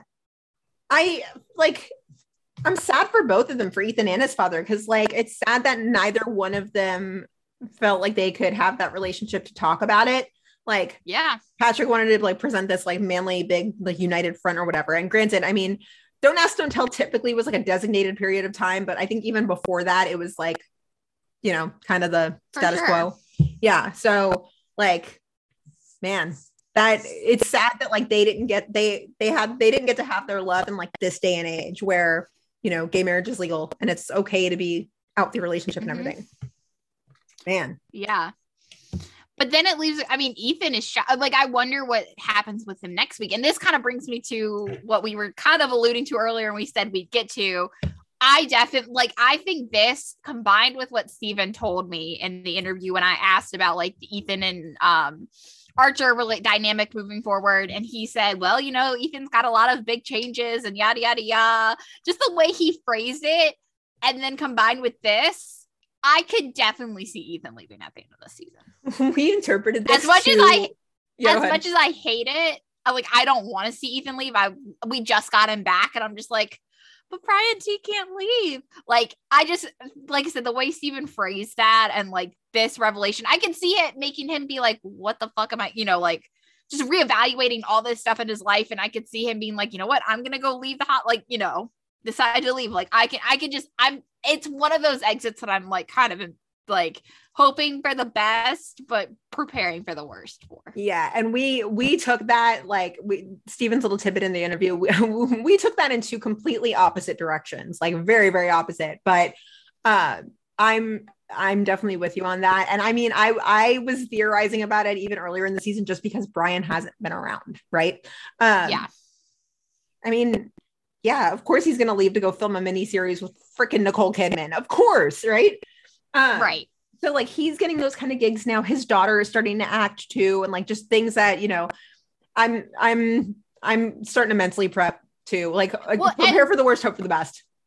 Yeah, and like just because like I mean we of course that deadline article that came out last season that said you know like that um Oliver and Epatha and Nick and Brian like that they all signed new contracts. Okay, well we don't know what the contract and it doesn't mean they all signed the same contract. Mhm. So like Brian could have signed a contract for another year. We don't know. And you know, just while everyone else could have signed contracts for three more years. I mean, like we don't know. So, you know, like I said, I just I, I wasn't fully convinced. I mean, we we've kind of been thinking about it, I guess, like you said, all season. But like, and then I saw this, and then I talked to Steven and I was like, ah, I could see was him like, oh, leaving for a position at the VA. yeah. I, I could even see him going off to do some kind of soul searching, like Mhm. I just, I mean, like everything that's happened to him, it would make sense, right? Like he, you know, had all those setbacks with his back after he got shot. He lost his dad. He found out that his dad had this whole secret life that he didn't even know about because they didn't have that kind of relationship. Like, that's a lot to deal with in a short amount of time. I mean, one of those things is a lot to deal with. And just, I could just see him being like, I need to take some real time off. Like, Mhm.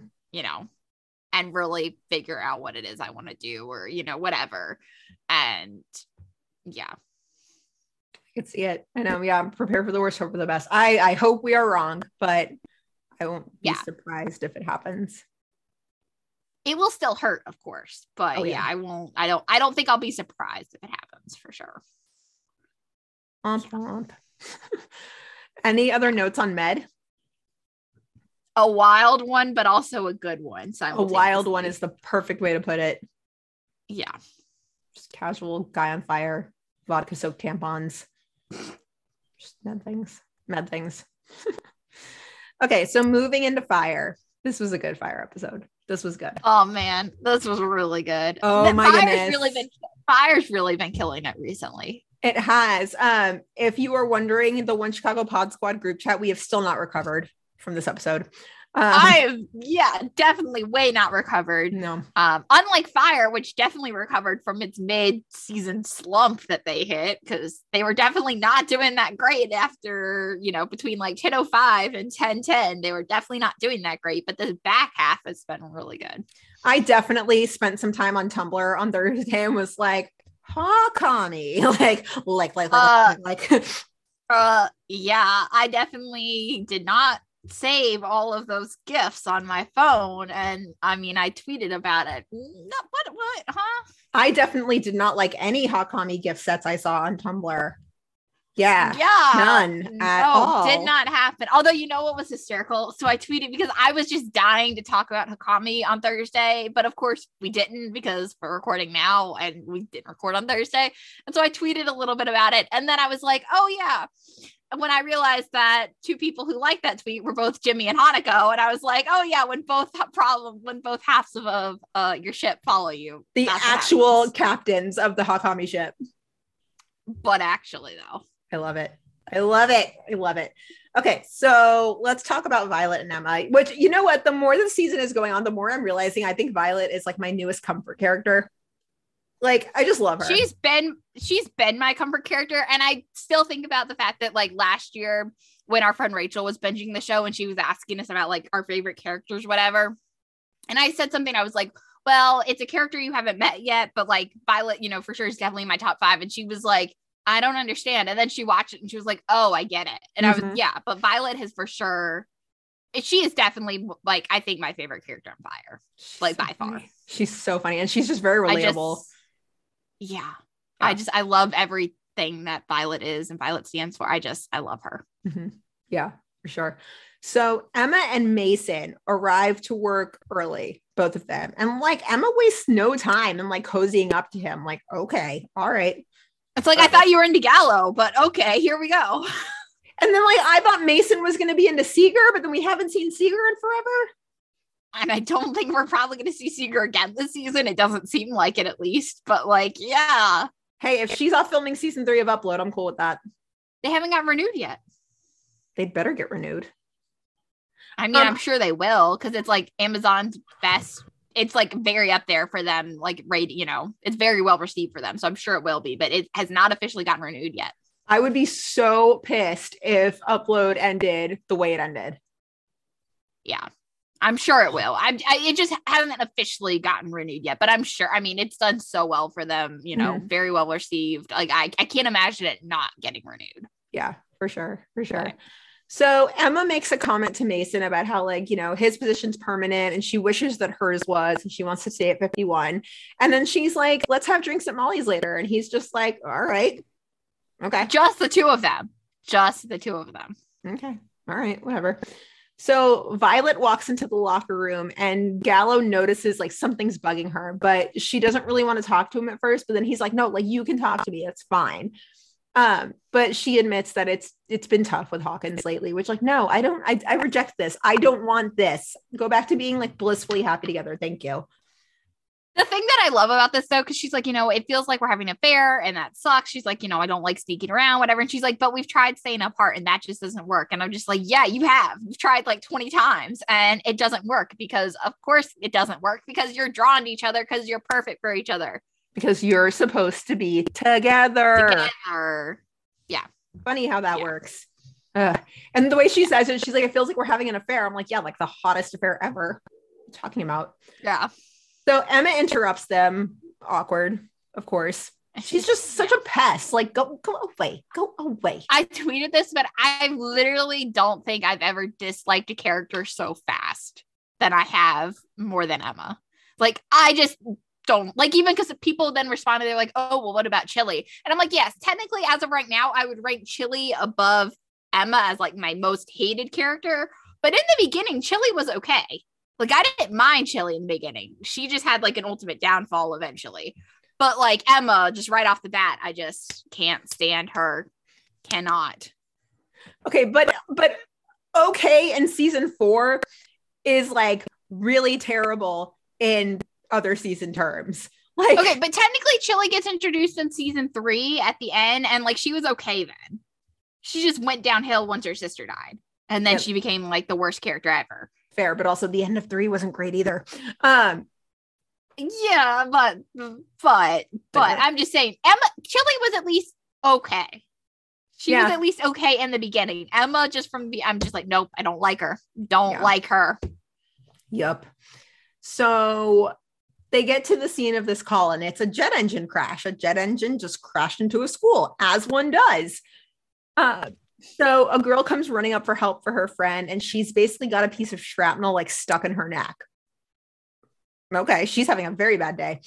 So um, Emma once again has terrible bedside manners. She's just like, well, this is like inches from severing your carotid artery. No big deal. And Violet's just like, oh my God. Like, stop it. Uh, but of course, Violet saves the day. So back at 51, Gallo's making lunch, and Emma's like, Is Violet okay? And she basically says that she couldn't handle the call from earlier and it freaked the patient out. Which is not what happened. So, not what happened. No. Ugh. So now she's just out here being a lying liar who lies, and it's just like Emma, get the fuck out. That's not how we roll. Like, leave. No. Leave. So later on at Molly's, Violet shows up, and Gallo and Ritter are like, You're not hanging out with Hawkins? And she's like, Yeah, he's at a seminar. I can't even call. Like, bummer. Okay, I will say real quick before we move on, mhm. something that I also was thinking about is that okay, Ritter now knows. Like the one thing I will say that I missed from all this, and I think honestly would have helped with the storyline maybe just a little bit, is like we see, you know, Violet tells Brett, and then we Gallo figures out, but like Ritter now knows, Stella knew, and we didn't see them find out. But like I think it would have been nice to see other people find out and be like, okay, yeah, it's not that big of a deal that you're dating your boss. Right. Like, Right. obviously, of course, 51 is going to support her because that's what 51 does. And they're Mhm. her real friends. And, like, you know, or they would tell it to her, like, hey, you should just be careful, kind of like in the way Brett did. But I think it would have been nice to see that, like, other people found out and been like, hey, it's not that really a big deal, you know, whatever. Like, I think it would have been nice to see that other side, you know, and see her not get looked at for dating her boss in a weird Yeah, and I feel like it would make her feel better about the whole situation if 51 is just like, cool, you're dating Chief Hawkins. Moving on. Right. And I mean, obviously, of course they did because Ritter makes a comment about the fact that she's not hanging out with Hawkins and he doesn't even really blink an eye about it. But like, still, it would have been nice to see, think Ritter find out and to see Stella find out and be like, eh, okay, cool. He's hot. Okay, you know cool. how that like, you know, like, Yeah. Yeah, you know how that Yeah. probably went down though is right after Gallo was like, I can't believe you think that I would hurt you. I would never do that. He probably stormed away to Ritter and was like, and like just blabbed everything. yeah. And I'm sure, I'm sure there was a girl chat when, you know, Sylvie or, you know, Sylvie makes a comment and asks Violet about how it's going and Stella's like, wait, what? Like, you're dating Hawk, you know, like whatever. Like, ooh, scandalous. Like, tell me more. Like, I could just see them having, I just, and now that we've seen Ritter also knows, and like I said, Stella knows, it just would have been nice to see that and see, like, oh no, like not everyone has a problem with it. Yeah. That also brings up another good question because you mentioned Brett. Like, I don't get the feeling that she's staying in touch with them. I feel like she and Casey are in their little love bubble up in Portland. Yeah, I'm sure. I mean, I'm sure they. Ha- it's not like she's gone MIA and not texted them at all because I mean, Sever had made that comment about Casey being like, "I'm glad, you know, I know she's he's glad that Brett's with him or whatever, Mhm. whatever that exact comment was to Joe." But yeah, I'm sure they're not like texting 24 seven because like they're finally with each other. Why would they spend all their time talking to people in Chicago? Like that's for later. Yeah. Yeah. Um, so Gallo comments about like how stressful the whole thing must be, and he's like, maybe you should like take a few shifts off. And she looks him square in the eye. She goes, I have relationships issues, Gallo. I don't have a debilitating disease. I think we could just make like a ton of different merch with like Violet quotes because everything that comes out of her mouth is hysterical. It's gold. Yeah. Every It's single amazing. thing. So he very casually brings up the girl with the shrapnel, the shrapnel, and she's like, that was no big deal. Like there was barely any blood. And so all three of them are like, um, something's up here. Like something's really Well, yeah, Gallo Gallo doesn't really say anything at this point, but he obviously you can see the wheels turning in his head. He's like, "Oh yeah, Emma's a lying liar who lies." Mhm. Yeah, big time. Because So that's what she is. Violet and Emma get called out for a guy who fell down the stairs on one of those scooters. Did you recognize the location? Please tell me you did. I honestly don't know if I really paid that much attention to it. You remember when we were there in 2019 and we sat on the stairs and like just kind of chilled and watched the ducks on the river? Oh yeah, was that that? That was that. We need to get back to fucking Chicago. Uh yeah, I miss it so much. So much. I know, but you're the one that's like busy, busy with all your like trips later. Do you even have time off to go to Chicago? Okay, well, it's difficult to do this year because like when you're getting married, like there's a lot happening, but Well, and Germany. It is Germany, right? Liverpool. Okay. Yeah. Close enough. Yeah. Europe. Um, Germany was three three years ago now. Oh man. Okay, Germany was where you were the last time. You couldn't go with me to Chicago. Yep. Yep. We really had no idea how good we had it in 2019. Nope. No. But yeah, I'm just like, I want to go. Pacina. I know. I can pop up there for like a weekend or something. Like I got to put in for all the stuff in the fall, but then yes. And then I'm going on my honeymoon in December. So like this year is tough, but I know. That's what I'm saying. I'm like, Ugh. I could pop up there for like a three day weekend or something if it's like a bank holiday. we'll talk. We'll, talk. Yeah, we'll talk. So yeah, so this this poor guy broke his arm and he needs it to be reduced first before they move him. And so Emma like insists that she do the reduction because she's like, this stuff doesn't bother me. And Violet's like, uh, back it up, bitch. Like, I got it. yeah. So they get back from the call, and Violet immediately pulls Gallo and Ritter aside. I got like major in the heights vibes from the scene. Like when she when she pulls Ritter in and Gallo like hops off the washing machine. It reminded me of that scene at the beginning when like um some little birdie told me Usnavi had sex with Yolanda. Like totally made me think of that. And all three of them be like, no me diga. Like, That's hysterical. yeah. That's really funny. But instead of that, yeah. they have this conversation. We need to talk about Emma. Um, hello, what have I been saying? We went on this call, and she was acting like she was the PIC, questioning my abilities in front of the patient. No. Yeah, with a smile on her face, like it was no big deal. Okay, at Molly's the other night, when you suggested I should take a few shifts off, Did she say something to you? She did say that you seemed a little out of it on that jet engine call. But I only believed her because you did seem distracted that morning. I am starting to think that she is shady. She lied about going to Johns Hopkins. She lied about that? And you knew? Why wouldn't you tell me? We, we thought she just wanted to seem more qualified. And we didn't want to stir the pot since she ain't sticking around. She also told me that she wishes she could stay at 51 permanently. She said the same thing to me. This bitch is after my job. I will say it did make my heart happy to see. I mean, granted, I know again, we don't forgive Gallo for everything he did earlier on, but like to see the millennials back as like the trio that we love and mm-hmm. like them, you know, gossiping and hanging out. Like I was just like, oh, it did warm my heart. I was like, ah, Yeah. I love the millennials. Yeah. Back to full strength. Yeah. That was perfect. And and just just Violet, this bitch is after my job. After my job. yeah. I love it. Yeah, but also fuck Emma. Yes. Yes. But also fuck Emma. Like, I can't wait to see what these three come up with to like get her the fuck out of here. Like, I just fuck Emma. Uh yeah. Yeah. So Violet goes to talk to Boden about Emma, but there's nothing he can do. And Boden even says he's like Hawkins placed her here. I can't override his order. Ah. Yeah. This guy, I really thought, and this was somebody brought it up. It was Helene was talking about it. I don't remember why. Oh, they were think talking about like researching things for fan fiction or whatever. And Helene told me, and I thought it was the other way around, that paramedic chief is over ambulance commander. I thought that like Hawkins had someone above him, but apparently he is like top, top, top Damn. Which like it makes it even more impressive. But because I was on, I was kind of wondering, and I was like, what? And then she said something about like, no, according to her research for fan fiction purposes, that apparently it's ambulance commander under paramedic chief, which I thought was interesting. Okay. So I guess that would make sense if like he can't be overridden by even Boden, which seemed a little weird, but like, Right. Right. okay.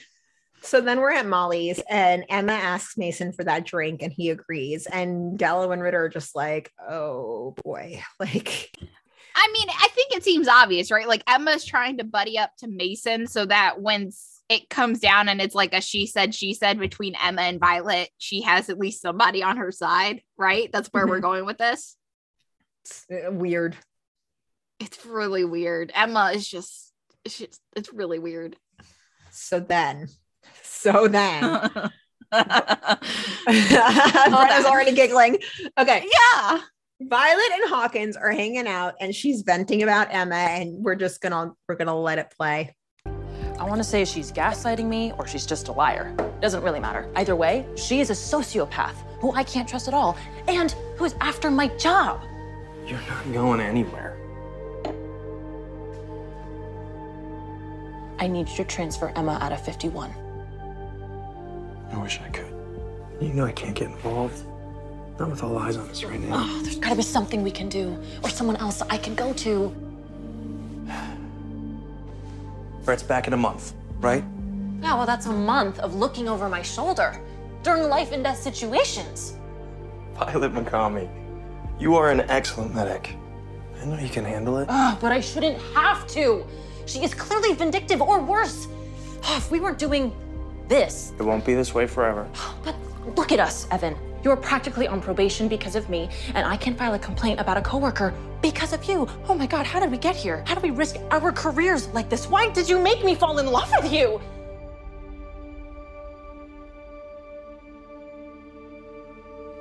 I didn't mean in love. What I It's okay.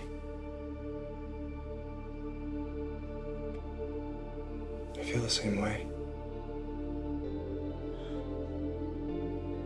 This is a disaster.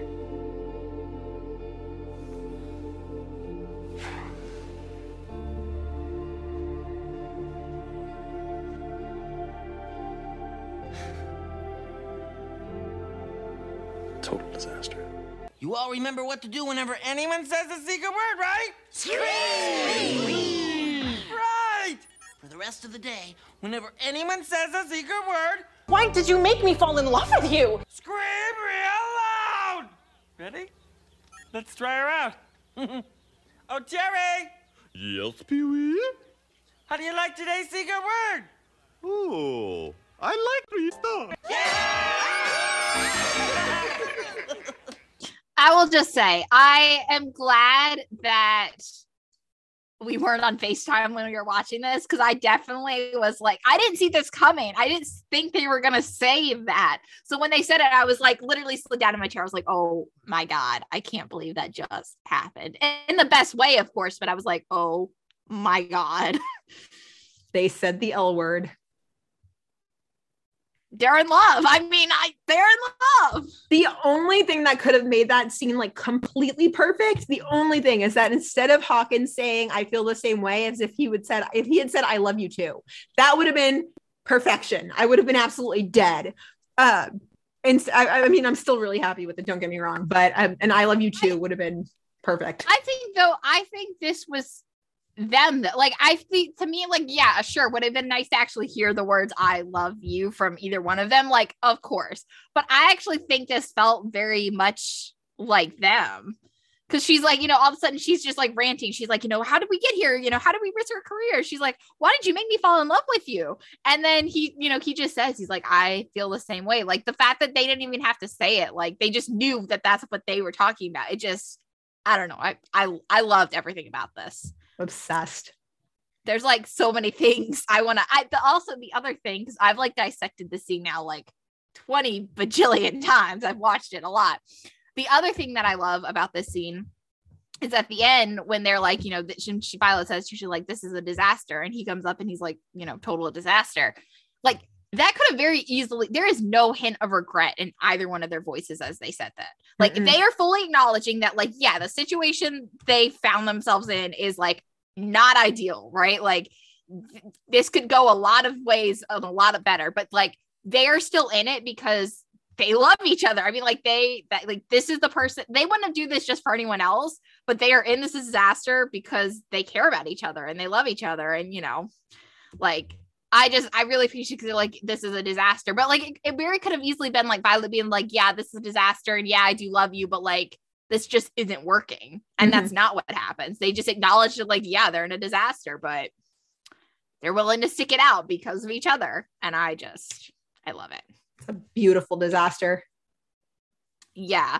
And I love too, and this is what I tweeted the other day, was that I love too when she goes, like when they go in for the hug, like you can just see on Violet's face, like how happy and content and just like safe she feels, even though, like, again, everything around them is so fucked up. But like you can just see it on her face about like, you know, how safe and happy and content she is. And like it just it looks so different than anything else we ever saw from her and Gallo. And I just it makes my heart really happy. Yeah. Like Same. really happy. Same. But Yeah, then that- we that- also have Go go ahead. ahead. I'll let you Oh, no, I was gonna say that that that then- big hug was perfect. Oh, oh my god, it's amazing. But then you get the other side, and it, the camera flips to Hawkins' face, and he's got like kind of a look on his face, like I, I mean, I, you know, obviously he's happy, of course, but it's also like he, it definitely is like he's gonna do something, and I don't know what, but he's gonna do something. Yeah, the, this whole Emma situation, though, by both of them being like, "I can't do anything," that's gonna come back and bite them. Yeah, it, it definitely is. And I, something's going to happen. I mean, there was that picture that uh, Lulo tweeted of um, Caitlin and Jimmy in what looks like to be Hawkins' office. So I'm sure Emma's going to go to him and try to say something to him or whatever. But, and yeah, it's going to bite him in the ass because he knows he can't do anything about it. Violet knows she can't do anything about it. They just kind of are being forced to stick it out. And I am definitely curious to see what happens. Sure, for sure. Oh man, I know. I could. I honestly though, I feel like I could gush about Hawkami for like 20 years because I just I love them. It's like all I want to talk about. But then this out episode would be like three hours long. But just about I Hawkami. mean, it already is gonna be three hours. I was gonna long. say we're gonna but hit it'd be three an hours on extra this. three out. It'd be an extra three hours long. Yeah, rightfully so. Man, they are a Yeah. bright spot in what has been a tough season. the brightest spot. Let's be Mhm. real. Yeah, the brightest. So we got some listener thoughts here because I mean it's Hawkami mania. How could it not be, right? Okay, so Zola said, okay, regarding Emma, vote her out. She is sus. She said, still kind of laughing at how everyone is now figuring that out. And Ritter is like that Kermit sipping tea gif. but oh my God, what the hell is her deal? I kind of feel that fan theory could be right. And her attempts to sabotage Violet could be the cliffhanger. It's, I, I think Yeah. so. I could see it. Yeah. I could see it. Yeah. Uh, but then she also said, super quick, OMG, Violet confessed to Hawkins. I love her so much. That was the cutest accidental I love you ever. Hawkami forever. Yes, Hawkami forever. Hawkami forever. We should make, you know what we need to make a, aside from Hawkami forever, Hawkami Nation Rise with like the bat signal.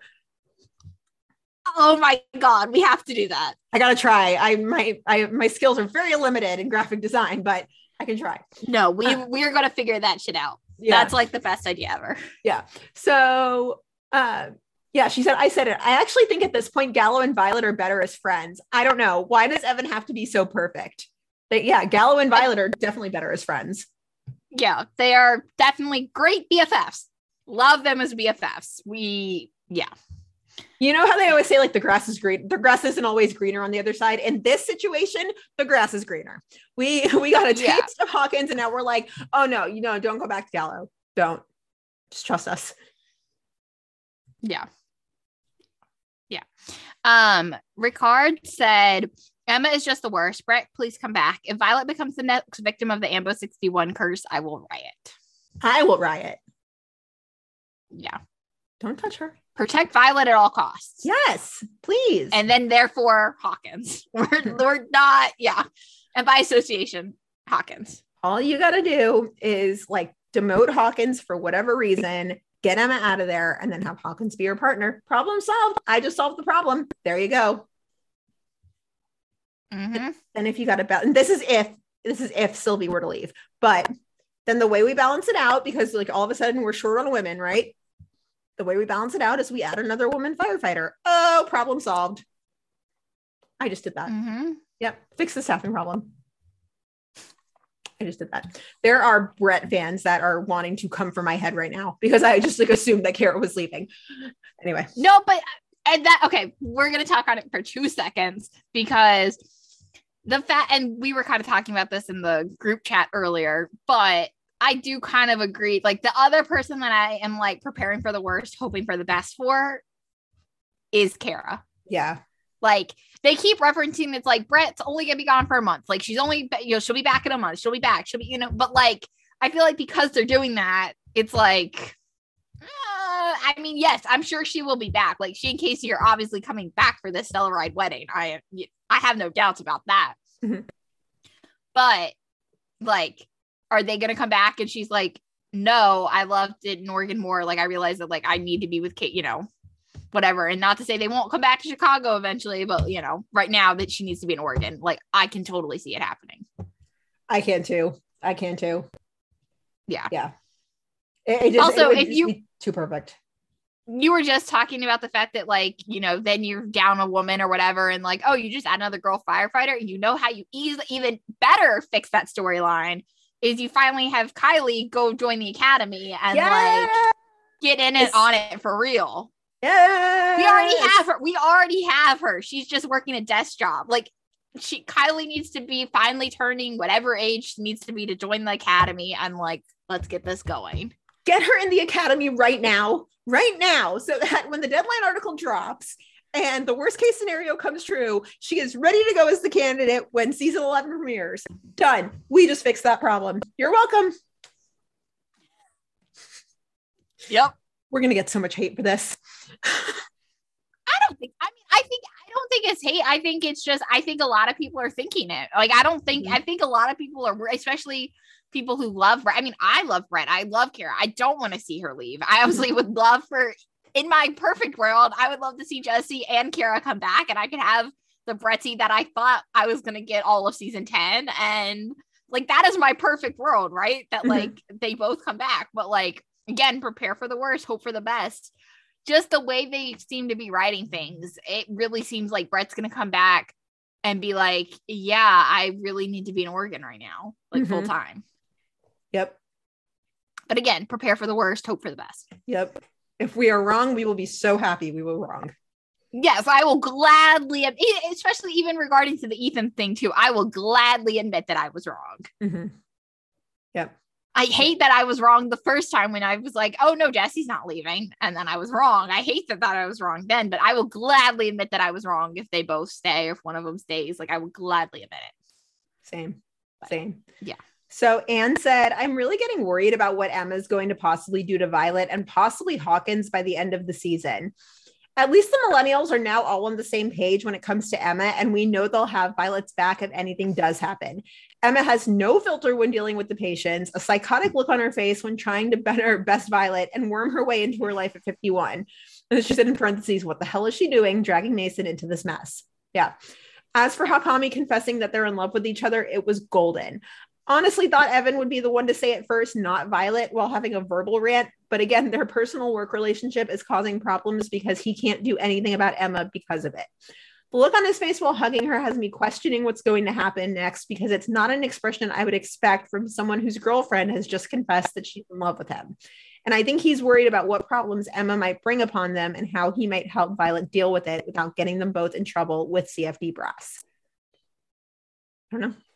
I mean, yeah, like Yeah. I said, I, I definitely, it, it definitely has the look of like Hawkins is going to do something, whether that's by himself. Does he go to Gallo and Ritter and try to help that way? Which I would die because I think that would be the greatest thing ever. Mhm. But like, I don't know. That's definitely the look of someone who's going to do something. I just don't know what that something is. Mhm. Yeah. Um, and then last up, Megan R said, Emma makes my skin crawl every time I see her on my screen. I did not like how she was flirting with Mason, and I can't wait to see the millennials and hopefully Hawkins too take Emma down. Hell yeah. Hell yeah. But also, I, I totally see it being the cliffhanger. Like the finale in my head right now is like Stellaride Wedding. I do, I do, kisses, hugs. Yay, everybody's married. And then, like, the very last scene is something where, like, Violet walks in somewhere and, like, Emma's there. And then it's just like credits. Okay, but now that we, it seems really likely that the Stellaride wedding is going to be the finale, and like Violet, as of as of right now, episode nineteen, is still seeing Hawkins. Does she take Hawkins with her to the Stellaride wedding, or is that like too much and they're not there yet? She'd fucking better. like, she'd better show him off. Hell yeah. But right, but like what I'm saying is, right now they're in secret mode. So like, will they be at a point by the finale like that she can take him to the wedding? I hope so. I would like to be. I mean, that would suck, right? If she has to come to the wedding solo, or like if they really wanted to be mean, like really, really mean, it could be something where like Violet can't go with Hawkins. So Gallows like, you can be my plus one. And then all of us are like, ah, no. Yeah. Ugh. I don't know. I, I I don't know, but it just it is something to think about because it's like, oh man, that would be great. And then I'm like, but they're not there yet. I mean, like they're not out. Yeah, I mean, yeah, they're out to their friends, but like, would they take that step, you know, and be out in public? I don't know. One Chicago, I feel like can be very bad if you suffer from anxiety because you get really good at thinking up every single worst case scenario that could possibly happen, which is exactly what they try to help you in therapy to not do. When especially I feel like with fire and with Derek and like, you know, it just yeah. What if there's another boat crash? like squad has to go in in their suits. Like I don't know. I really want to believe though, and I don't know why my gut is telling me this, but I want to say that of course there's going to be a cliffhanger. It's Derek and Andrea. It's one Chicago. Like of course there's going to be some kind of cliffhanger, but my gut really is saying it's not physical, like a physical injury or something this year. Like it's going to be emotional and it's whatever, but my gut is telling me it's not like a physical cliffhanger this year. Really? Okay. I don't. I, that's my gut. I don't know. I hope I'm wrong. I mean, I hope I'm right. I don't want to be wrong on that. yeah. Let's be real. The, the ideal finale for all of us would be like, bye, Stella and Kelly. Have a great time on your honeymoon. We'll see you in season 11. Like, that's Oh, perfect. and Emma's gone, and Emma's gone now. Yeah. Like, bye, Yeah. bye, bitch. Like, get out of here. specifically Hawkami seeing them off and being like, bye, Stella and Kelly. Have a great honeymoon. We're going to be having absolutely rocket sex until you get back. Like, Yeah, because we're celebrating that Emma's gone now. She's moved out of the city, and it's totally cool that we're together now. Bye. yeah. Obviously. Basically, that's our dream finale. But Yeah. you know, And then everybody You is completely safe and sound over the summer, and we don't have to worry. yeah, exactly. Except that's exactly what's not going to happen. No, it's not. Can we stay out of the, the can we stay out of like Michigan this time? That would be great. I mean, we're cutting it close though, because we're getting married right near Lake Michigan. So Oh my god, we've got to talk about that, but I'm sure you have that later on in the uh the outline. We do have to talk about that. But oh duh. Duh. Duh. okay, so then we have Boden and Stella and Kylie. This was great. I love this this. was honestly better than I even thought it would be. And I thought it was already going to be pretty great. This was art. Yeah, this was perfect. Go ahead, Bryna. Okay. So Boden, we get like pretty early on in the episode, Boden is watching Kylie from his office flirt with some repair guy that's like hanging around or whatever. His name is Needles. That's all you need to know. And it's like, oh, Kylie. Like already we're like two seconds in, and it's like, oh, Kylie, you can do so much better. Yeah. So much better.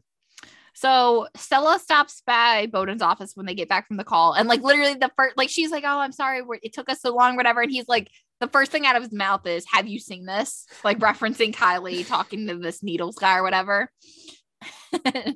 it's just so funny because Stella obviously, of course, has not seen it. And Boden's like, we do not pay him to stand around and flirt. This whole thing means trouble. Um, but Stella is, of course, like, no, Kylie can handle herself. Like, she's okay. Like, calm down. It's gonna be okay. But so Stella tries to go and talk to Needles and like get to know him. And it's just so awkward because she's like, What is that on your neck? A stormtrooper? And then she gets a little closer. She's like, Nope, I can clearly see its skull. Like, ugh. She's in completely Luckily- awkward mom mode. yeah. Luckily, she gets saved by the bell because, and then, you know, gets called out. Or, yeah, Violet gets called out, and the bell is like what disrupts it. But still, it's like, okay. So later on, Boden asks Stella like what she thinks of Needles, and she's just like, maybe he's she's trying to, of course, be supportive of Kylie. She's like, you know, but maybe he's not super outgoing. Like, I'm sure he's harmless. And then Boden tells her that um Needles apparently took Kylie out on a date, and Stella's just like, What? She's like, We cannot allow our girl to lower her standards like that. And Boden's just like, No, we cannot. And I just, I love, I love it. It's so good. So this ends, and Boden and Stella decide to like sit Kylie down and talk to them about needles. And but like they're so awkward about it because they don't want to overstep. But she's just like, there's nothing to worry about. Like the date sucked. All he wanted to talk about was his art. Like there's not gonna be a second date. And they're just like so relieved when Kylie tells them. And she's like, so that's it? I can leave? And she's and they're like yeah yeah yeah. So like as kylie like gets up and like goes back to her desk or whatever she's just like thanks mom and dad. It's just so cute. So perfect. I just i thought the storyline was already going to be great just from the episode description but this was like 20 times better. Yeah, it was perfect. Perfect. but i do want to see like a part two eventually when kylie does really meet like a guy she is serious about and like i would love to see a part two of boden and stella like interrogating him for like whoever that is for real that would be Yeah. so fun that would be fantastic. I would pay good money for that. Uh yeah So then last up, we've got no Severide. there's Nope. two more Two more. No. I knew that. I swear I knew that. Listen, I was sick all week. Okay, like you can't take what I'm saying with any seriousness. Um, yeah, you were you you are correct. There were two. I knew that. I totally knew that. Um, yeah. So Severide and the jet engine call and this whole mess. Okay, so all of 51 gets called to the scene. There's a jet engine that crashed into a school, and there's a whole class that's still missing. So Squad and Stella and Mason go in looking for them. There's really not a good way out or a good way in, but Mason has an idea. Mason's like, dude, we can just like cut this wall precisely so that it falls the exact way we want it. Damn, Mason, I see you. Okay. mm-hmm. Um, yeah, and he's like, he used to do it with trees when he was a firefighter in prison. So Boden and Stella were like, all right, like try it. And of course it works. So he nails it Totally, yeah. So Severide and Cruz get everyone out. And then they have that cute little like Stella's relieved, like, oh my God, you didn't fry in the building kiss. Um, yeah. Would Ste- would would would Kelly have known to do that if he was on the outside? i don't know Is somebody Probably- coming for I his mean- Avenger status? Yeah, I want to say like he's an Avenger, so yes, but also probably not. Because it's like, I mean, as we find out, it's not something they teach you in the academy. Like, the only reason Mason knows it is because of his experience outside of the academy. Mhm. So, Watch out, Kelly. Mason's coming for your status. mm-hmm. I'm cool with it though. Uh, yeah. So before she goes and writes her report, Stella stops by Sev's quarters and she just says, She's like, I don't really want to know, but how close was that engine to falling on your head? And Kelly just goes, I was never worried. Of course you weren't. Like, of course. But then he goes, Maybe just a smidge. I've been in way worse spots. Like, I don't know the time a chimney fell on him.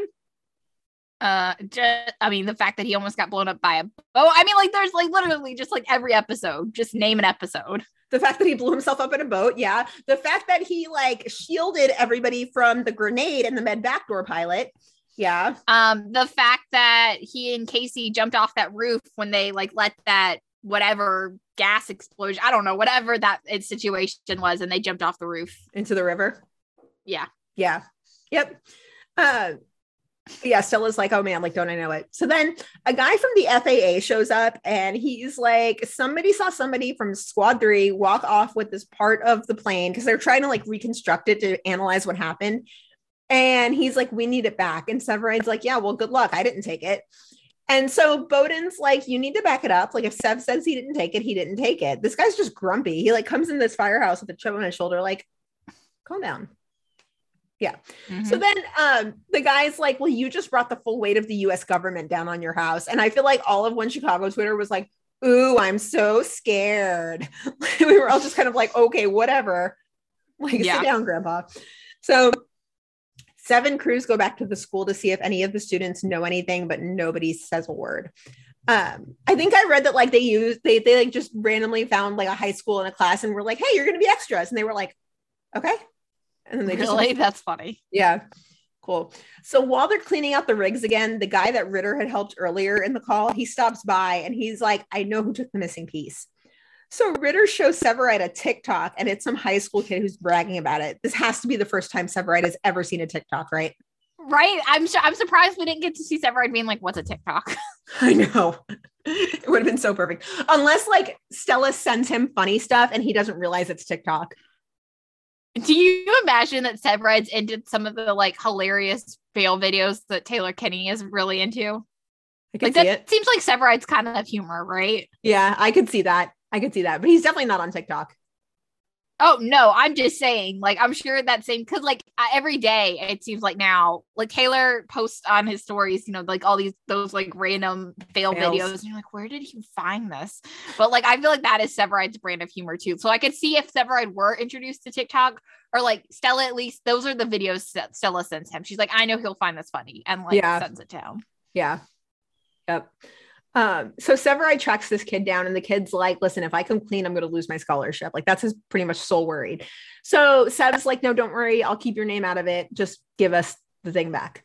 So the, he gives the pa- the piece back to the FAA officer, and Severide basically takes the fall. He's like, you know, it looks just like a Halligan. You can see why I would do this. Like, he just says it was a mistake. I'm sorry. Doesn't even bring the kid's name up.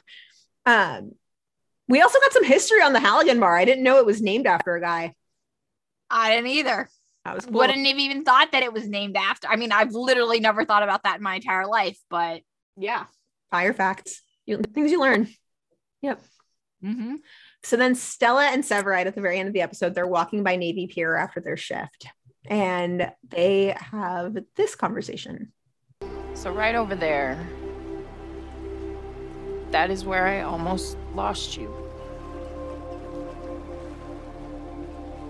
You know, I stood watching that boat in the water,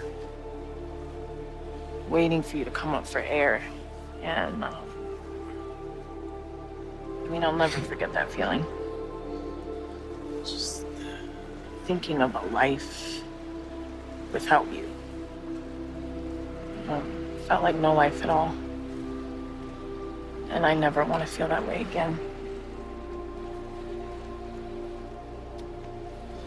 But we are both taking a big leap of faith here.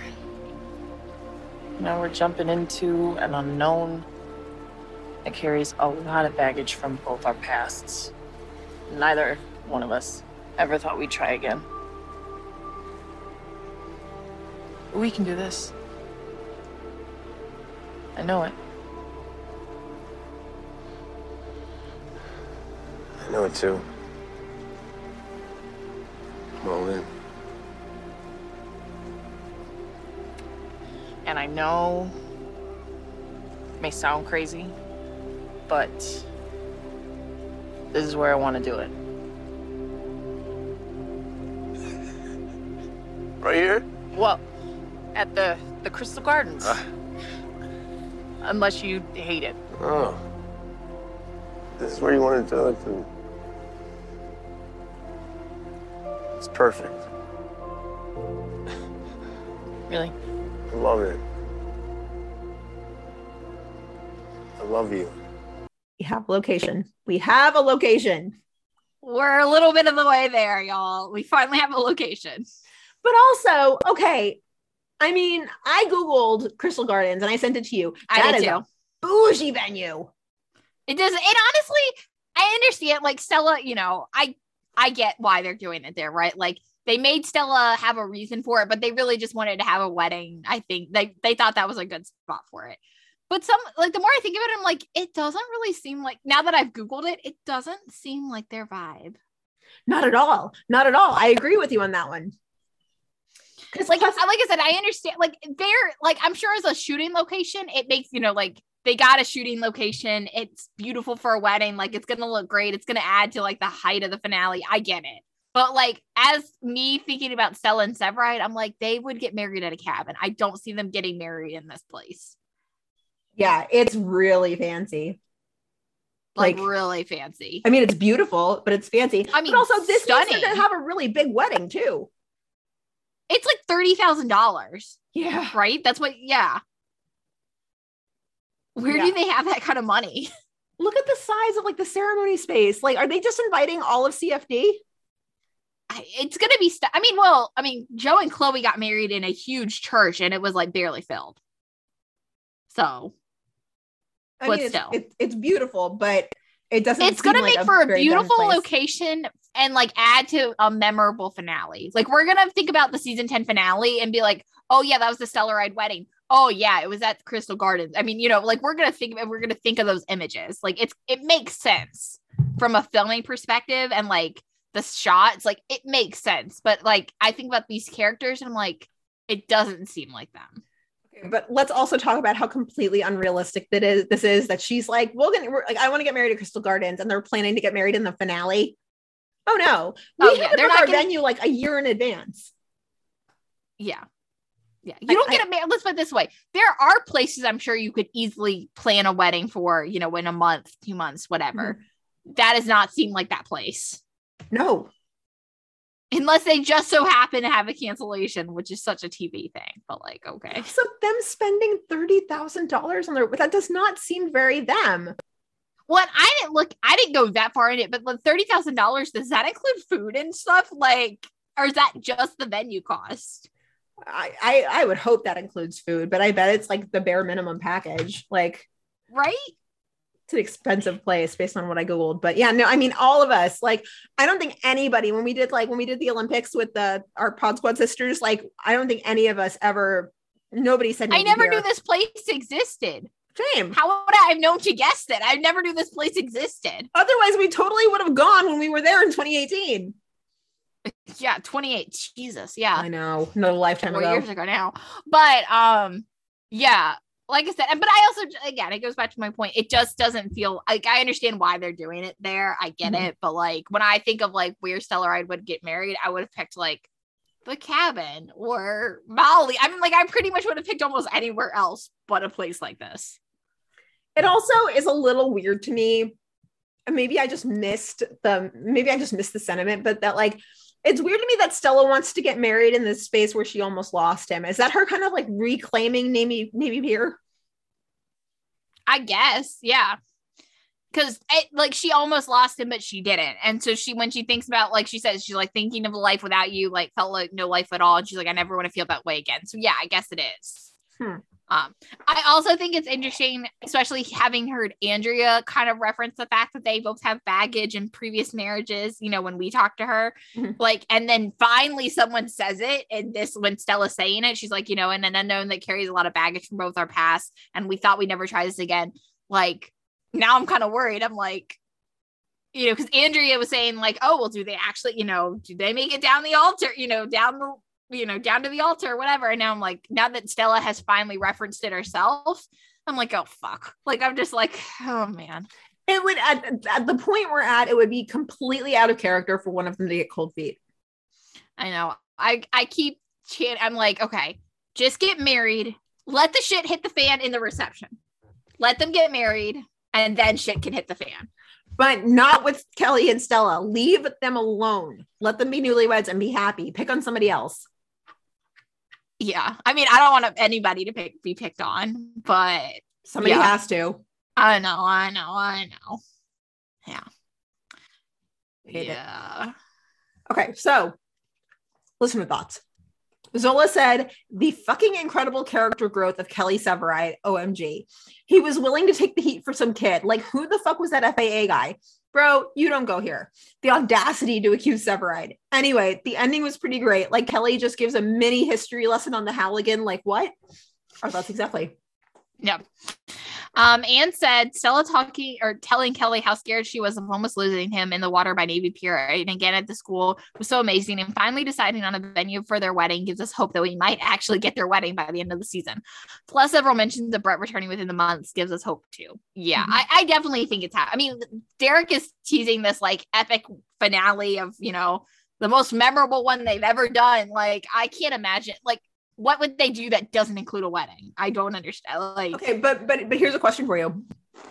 I mean, they're trying to make it pretty obvious that Ga- like not Gabby, um, Brett and Casey are gonna come back. They're gonna try Okay. the damnedest to make it for both of them. Does Gabby come? And if Gabby comes, is it awkward AF with Brett and Casey?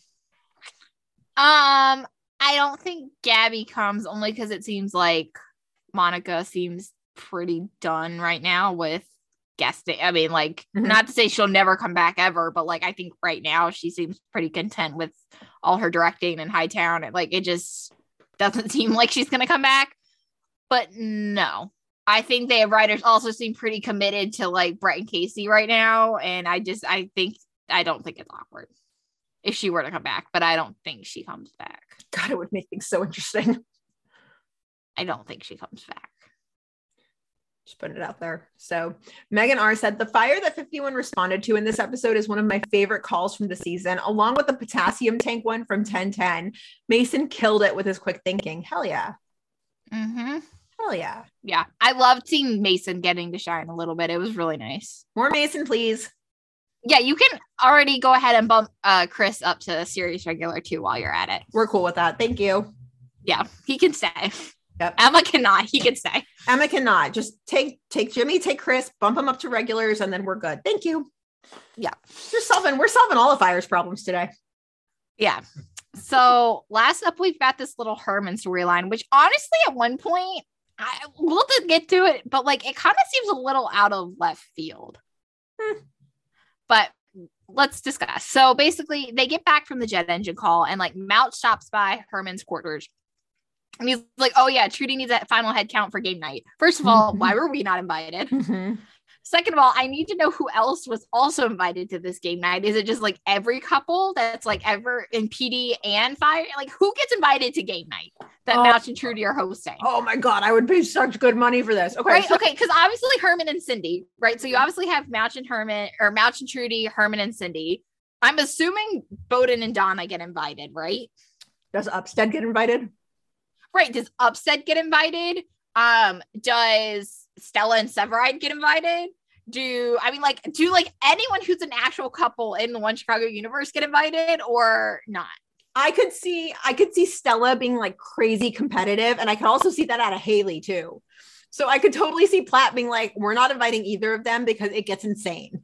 like, Right. And I could also just see it be limited to like the Boden, Herman, Mouch Mhm. couples because they're we all obviously know they're close friends. Like that Mhm. would make sense too. But I it got me thinking, I was like, wait, who else gets invited to game night? that's hilarious. And if it was all the one Chicago couples, I would pay good money to be a fly on that wall. We got to jot that down as a question for Derek. Like, Trudy and Mouch's game night, who comes, who doesn't? I'm adding it. I've like kind of started a little notes in my computer. I'm adding it right now. Perfect. Like, and it's mostly is it up? Does Upstead come? Does does does Stellaride come? Like, who else gets invited? Who's cool? Doesn't no Hawkami doesn't get invited because nobody knows about Hawkami. well, people, but not that far. Yeah, yeah, yeah. Although it would be hysterical. Violet at a game night. Oh I yeah. mean, considering how competitive she is. Oh man, I could see them playing Pictionary and her getting so mad at Hawkins. Like she's drawing everything out in great detail and he's just throwing things out and she's like, oh, like I yeah. can see that. And then she's like mad at him for the rest of the night Yeah. because she didn't get it. Can somebody go write that fic, please? Yeah, I need that like drabble. I need that like now. Yeah. Need it. Yep. Yeah. Um, so basically, but Herman mentions he's like, well, you know, Cindy's mad because I just got a call from her. Like their middle kid, Max. We do finally get confirmation the middle kid's name is Max. But I feel like that was changed. There's no way it was Max. Like We didn't used to have a Max. It- there's no way it was way back when. No. I almost feel like they threw that little line in because there's been debate about what the middle kid's name is, and they just needed to clear the air. What didn't we think the middle kid? No, we Luke is the second oldest, right? Yeah, it's Luke and Lee Henry, Annabelle and Christopher or Kenny. Kenny. We I thought it was Christopher Christopher, Jr. Right. We thought it was Christopher Jr. and now it's apparently Max. Boo. yeah. Boo. Yeah. anyway. But anyway, so yeah, he's like Max. Apparently, his teacher called and he like smarted off about some answers to a quiz. And Max is like, "Oh yeah, the same thing's happening at the academy." He's like, "I was asked to guest lecture once, but all I saw was kids on their phones, yada yada yada." and like Herman's just like, you know, if this generation knows it all, then you got to find something new to teach them. So anyway, he gets this idea and he goes down to the academy, but he runs into Todd, who is the brother of that firefighter he met earlier this season. I think it's episode 12 because it's the gala episode. He was the one who was reading by the wall of badges, right? Yeah, yeah, yeah. Yeah. 'Cause it was And he takes, remember, because Lee Henry and Luke were fighting and Oh, he yeah. takes them. Mhm. Yeah, yeah, yeah. Um, but apparently Todd is now a recruit at the academy. His brother had always said he should do it, but it was actually meeting Herman who really like pushed him into it. You know, very cool. Um, and Herman's like, "Yeah, you should come by Molly sometime." And he's like, "It's a firefighter bra, and you're now a firefighter," which is just like very cute. I love when Herman takes people under his wing. I just, Mhm. I, I, I love it. So the real reason he goes by the academy is he goes to see Chief Fletcher and he does ask about Todd while he's there, even though it's not his main reason. And Todd's apparently doing great. He's a top recruit, which is like really cool to hear. Um, but he's like, you know, again, that's not why Herman wanted to see him. And so next shift, Herman goes and tells Mason, you know, that they have it all set up for him to be a guest lecturer at the academy, like doing, you know, teaching recruits what he did during the jet engine call, which I think is really cool. Mhm. Um, so then this kind of all wraps up because later on in Molly's, Todd does stop by and Herman, you know, introduces him to everyone. And Mason's like, you know, asks him about some test and if he's heard of it. And Todd's like, yeah, Herman said he'd help me study. And Mason's like, oh, well, then you're all set. If Herman says he's got your back, then he means it. And he's like, he's the reason I'm still a firefighter, which I think is very cool um, and very sweet. The reason I say this kind of seems out of left field, like I didn't really think we'd ever go back to the Todd stuff. Ever. Me neither. And it seems like there's a point. Like, why do they bring up Todd and Todd now becoming a firefighter if there's not a point to it? I don't know. I mean, granted, there doesn't have to be a point to everything, but this is one Chicago, and I feel like I read into, you know, like we have to read into everything and be like, there is a point. So, what is the point? Um, I just put I, I kept watching that episode and I was like, Tom looks really familiar. Why does he look so familiar? He was on an episode of FBI International. He was? Yeah. I think this the one- International? yeah, I think this was the one in Transnistria when like the guy's cousin, there was like an agent who came in and it was some issue with his cousin or something, but he was the agent. He was Agent Harmon. So that just answered that. So, what came first? Derek seeing him on FBI International and liking him, or this? And then he's That's like, a- oh, I should go plug him in on International. That's a great question. Great question. God, Um, imagine being in with like the Wolf universe and getting to play on like both shows. That All would be fun. shows. International of all the FBI's too. I'd die. Love it. Um, but, uh, but going back to this though, I did see a I don't remember whose theory it was. I feel like I saw it a couple times too, but it's so this is not my theory, but it is interesting that somebody said that eventually when Gallo makes the jump to squad, because it seems like that seems inevitable too, that they'll go back to that at some point, Mhm. that then they'll use Todd to fill in on truck. I like it. And But that's why they've like introduced, they've started like introducing him again as like a firefighter. I like it. But if Gallo goes to squad, then do we have a five person squad or does somebody go? No, they've had a five person squad before. We just haven't had one in a while. Mhm. Just like we've had a more than a four person truck, but we just haven't seen one in a while. Yeah. So, like, theoretically, you could also add a fifth person to truck because they'll need to add a girl at some point if Brett does leave, like we just said. Um, but I don't know. I've just seen that theory pop around that, like, if Gallo does eventually join squad, then it would make sense and you could have Todd come in to truck. Mhm. So, which and I wouldn't be opposed to that. It just like I said, it kind of seemed out of left field because I thought that brother storyline was like over and done, and then he like shows up, and I'm like, wait, what? Huh? O- okay, I guess this is. I guess this is a thing now. He's a firefighter. Can we please get some Nathan follow up? Please. Like, if we're gonna follow up with Todd, can we please follow up with little Nathan from season two? I feel I think really your comparison should be if we could follow if we finally followed up with the Darden boys, then can we follow up with Nathan? Oh my god, but actually though, like I feel like I'm not asking for much, okay? like Yeah. Just recall a random call from you know season two. It's fine. Or just even if you just want to mention it in passing, like, hey, he joined the academy. I really feel like I'm not asking for much. Although I will say it's not a stretch because they did at least spend, you know, because Nathan is the one that ultimately helped save 51. And then they go back eventually and they build the little library for Nathan's school as a way to thank him. You know, like they do follow up with him a couple times in that season. So, like, it's not like it's just truly some random call. So, yeah, if we can catch up with the Dardens, we can also get like one random line about Nathan. And think about all the other characters we've come full circle with. Okay. Like we were introduced to Mason, he came back. We were introduced to Todd, he came back. Over on Med, we were introduced to Hannah and she came back. Mm-hmm. Just saying. Yeah. Don't judge me, y'all. Okay. That's that's like my favorite That's- fire episode ever.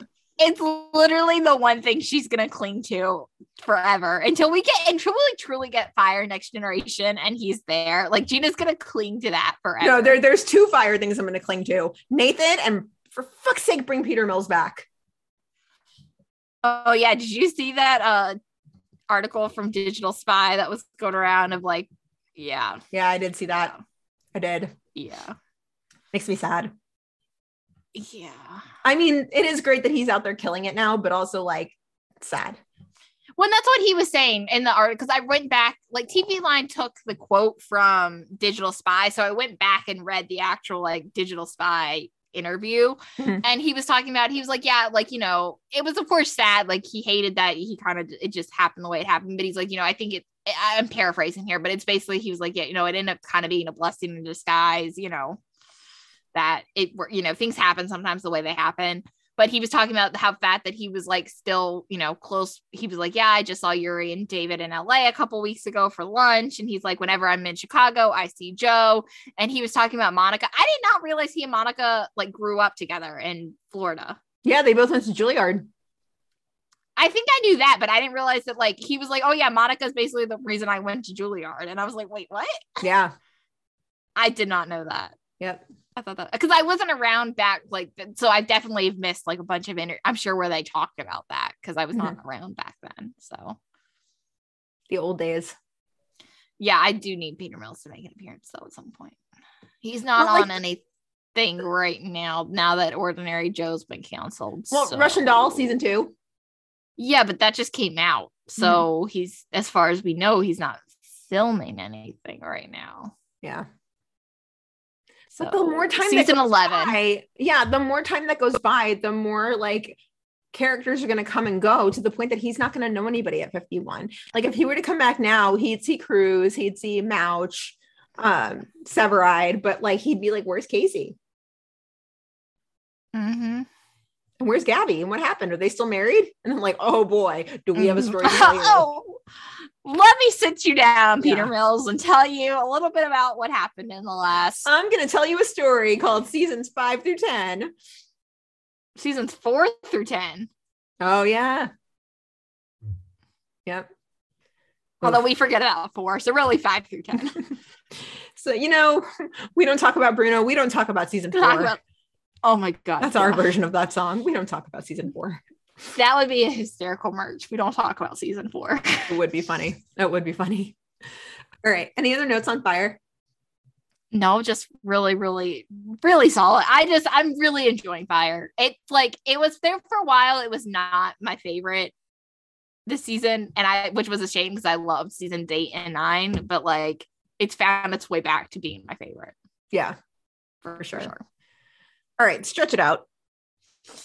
Yeah. Although the stretch it out hits differently when you record like early enough and it's not like 10 30 p.m. and you're like stretch it out. It hits a lot differently. Yeah, know it is a lot differently. Uh, but this was a really like easygoing PD episode. You know how PD requires a lot of brain power usually and like it's a it's it's like work to watch through PD. This was a pretty easygoing episode. I will have to say though, I had no brain power to give PD on Wednesday night when it happened because I was in such a com I was such a comedy trash. I was like, I can't think about anything else. I definitely did not watch PD basically Wednesday night. It did not happen. No, So once I finally chat- watched it, Yeah. once I finally watched it, I was like, this was really good. But like I had no energy to give it on Wednesday night. It just did not happen. our group chat was so funny because you guys were all just like, How am I supposed to focus on PD right now? And like I had to put it out of my head. I'd be like, I will focus on Hawkami later. I'm gonna focus on PD now. It's like So- I will focus on Hawkami at 10:01. I cannot focus until on them until then. Yeah, yeah. The only time that that's ever really like killed me, like the show before killing like the next show, is the 200th. When I was like, "You really expect Oh, me to focus was- on yeah. PD right now? Really? Like, dropped a ton of bricks on our heads, and now you really want me to focus on PD? Okay, I mean, it's definitely happened for me more than that, but like still. Mhm. That's like when when like post-mortem articles drop for like Med or Fire, and we're into the next show. I'm like, you gotta wait because like I'm not gonna click that right now. Like, you gotta know that's gonna happen. Like, I'm not gonna click that because I'm watching the next show. But Yeah. So this is a really good Kevin episode, like really good one. I feel like some of the Kevin episodes in the past have just been kind of like, eh. Um, this was a really thought it was really- also without being like a direct follow-up i thought it was a really good follow-up to the last kevin episode we got like it was Mhm. obviously indirectly you know with all the celeste stuff and the fact that like this still mirrored his situation going on and we didn't just drop the celeste like i just i thought it worked really really well yeah. do you know who wrote this one i forgot to look Uh, I think the guy's name was Ike something, or I might be thinking of fire. i'll look it up you start and i'll look it up Okay. So Kevin's at a bar and he's talking to some drunk chick. and so she's just like, Oh my God, I love that. Like, what do you and your friend Ruse do? And Kevin's like, Yeah, we're cops. And she's like, That's amazing. So she leaves to go to the bathroom, and the bartender makes some comment about how, like, he probably thought saying he was a cop would run her off. It didn't. So this bartender's super cute, by the way. Like, they're kind of flirting. So Kev offers to walk her home after shift, and she asks him inside for a nightcap, but he declines. Uh, and she just says, I know when a dude is still hung up on someone else. And so she goes inside. Kevin starts walking, and Kevin calls Celeste and leaves her a voicemail. First of all, what time is it, sir? What time is it? Did you like did you close down the bar? Is it 2 a.m.? Because then you probably don't want to be calling Celeste at 2 a.m. yeah and it's just like i love the fact that he's just like oh you know just giving you my weekly call and it's like so you've been doing this for how many weeks now Weekly? Kevin, Yeah. that's not like you. Yeah. Also, side note, so the guy's name is Ike Smith, and mm-hmm. he has written or at least co-written every Atwater this episode, every every Atwater episode this season. I like it. So I definitely you can tell like the continuation, like it, you know. Yeah. He wrote Burnside, he wrote the episode 11, and then he wrote this one. Okay, so now we're, we're slowly but surely learning who in the writer's room writes which characters best. So Gwen can write Upstead. Um, Scott Gold writes Ruzek. Fantastic. Ike can write Kevin. Yep. Yep. Perfect. Love it. So weekly call. Kevin, like weekly, take a hint, bud. Like, mm-hmm. geez. So, and then all of a sudden he sees some other police roll up on a house. And so he goes to help out. And so they enter this house. This house is gorgeous, by the way. Gorgeous. I immediately was like, can I just like find out what address that was just so I can look it up and see how much it's worth? Cause like that's a gorgeous house. Part of me would like one day it would be really funny to like go to Chicago one trip and just meet with a real estate agent and just see if the houses are really like you know the average house that you go on a like real estate tour for in Chicago are really like these the ones that they find for PD because they're really spectacular and I and there's such places- a different vibe Yeah. than the ones on like Fire because like Fire will go to a house and it's like in such a different neighborhood and they do not look like this at all Yeah. and then PD goes and they're like the fanciest of the fancy and you're like wait what Yeah. Yep. So funny. Ugh. And I get that they need to be big so there's like space for the cameras, but like it's so not realistic. Like, no, just no.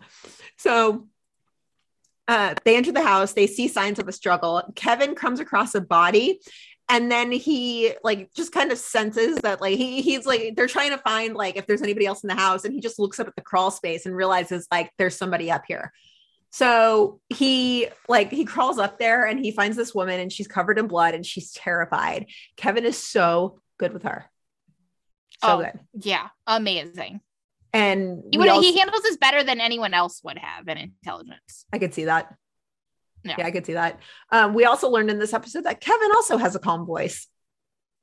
I like it. Yes. I like it. and it was it's yeah yeah. it's real good Yep. When he was talking to her and he was just like, be in the moment with me. I'm like in my blanket. I'm like, I'm in the moment, Kevin. I'm in the moment. I know Like, I was just like oh I'll never let go. I'll never let go. oh man. So intelligence takes the case and Kevin goes to med. And the, the woman's name is Raquel. And so he goes to talk to her about what happened. And she claims that she was in the bathroom. She heard a big crash, ran out, saw two men beating her husband, and he told her to get out. So she ran and hid, but now she feels really guilty and she's taking it super hard. And she can't think of anybody who would want to hurt him. But she says, but we're wealthy. People do so much for that. All right. That's a statement. Mm-hmm. So in the bullpen, Jay comes up and says the robbery homicide team has been investigating in the Gold Coast.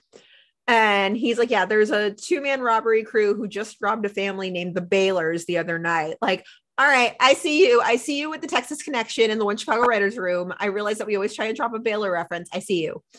So, but is there but now that Derek isn't over PD like would they do that on PD I mean like it's not fire like is there the Baylor connection in the PD room like there is in the fire room there might be because um there might be only because there's so many Baylor connections in the fire writers room. Like it's not just Derek. It's like right uh, I know it's Elizabeth and then obviously Matt when Matt was there um, Tara. is that it oh No. yeah Randy and Randy. Yeah. So I could see it bleeding over into the other shows. maybe but yeah Yeah. So this family and Raquel and her husband, they're both members at this club called the Donovan. And the bartender has priors. So Jay and Kevin go to have a chat with them.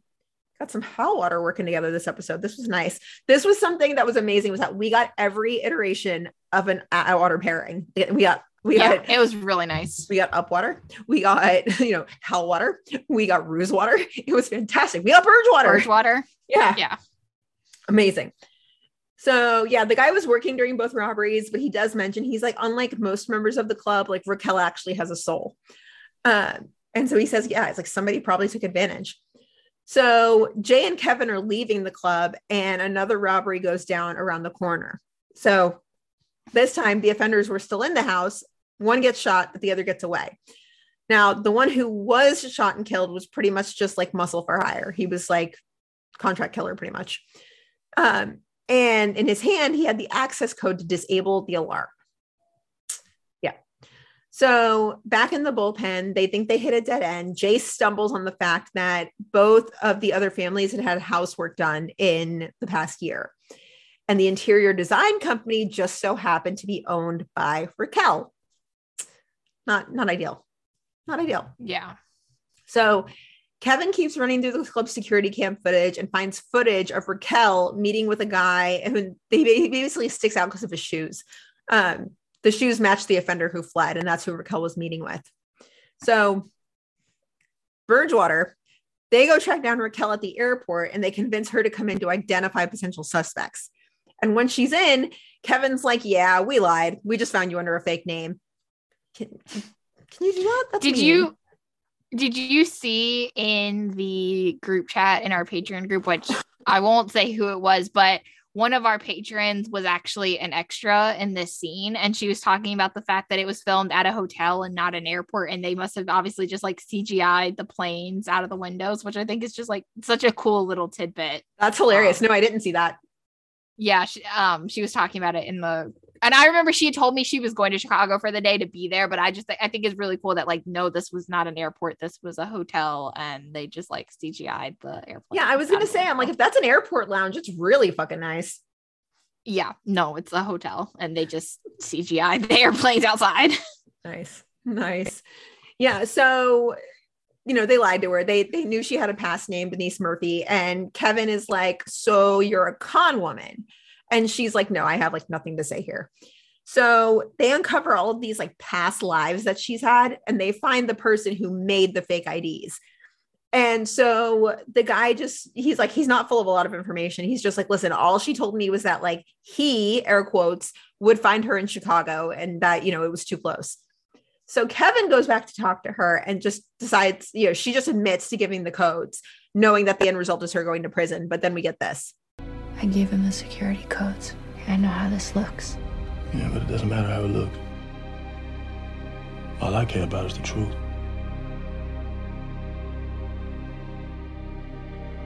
I can't. You can't. I get it. I'll get lying. I've lied about myself before, too. About who I am. But just because you lie about the details of yourself doesn't mean that you're lying about who you are. I saw you in that crawl space. I saw a person trying to survive. I saw a good person.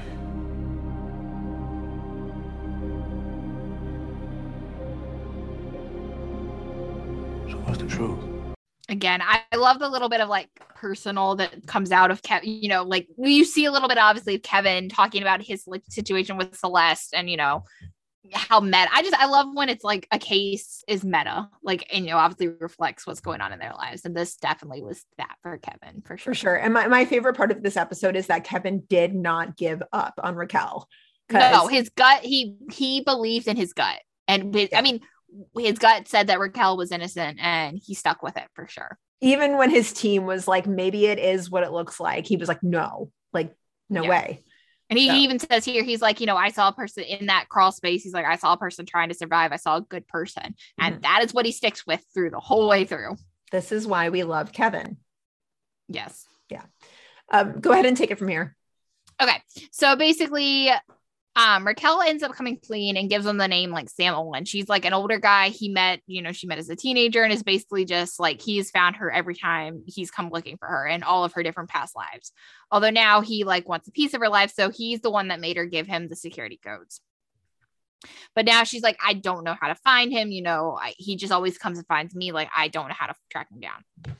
However, Ruzek finds out that Sam had like the fake ID passport guy's like email clone, which is basically how he was able to constantly find Raquel. So every time Raquel would email the passport fake ID guy, Sam was also getting those emails. And that's how they ultimately end up luring him out of hiding and ultimately arrest him. But like when he's brought in for questioning, he denies everything. And he's like, she's the master behind behind everything. She's got PO boxes, you know, from every stop, every walk of life that she's lived. Like she is the one who's behind all this. And like we said earlier, Kevin is thinks that he's lying, but everything that Sam says checks out, like the PO boxes, you know, et cetera. Like it all checks out. So this is where, like you said, intelligence starts to question, like, uh, okay, is she is she really con woman or is she who Kevin's believes she is? How did you feel at So- that point of the episode? Like, did you believe her or were you not sure? Honestly the first it's hard because the first time i watched i wasn't really paying attention because again i was in commie world and so then by that point i knew what happened at the end so like it's kind of hard for me to say like really in what real time i believed but i definitely think you can see you could play it both sides. They did a really good job of setting it up to not really knowing what was right and what was wrong. Yeah, they did do it. It, it was really compelling because like like a lot of one Chicago Twitter was like, no, she's lying. She's totally playing him, whatever. And I was like, no, you know what? If Kevin believes in her, I believe in her. So like, Yeah. you know, when Kevin was like trying to fight the good fight and the team was like, no, like she probably is a con woman. He was like, no. I was like, yeah, I'm with you. Keep going because she's innocent.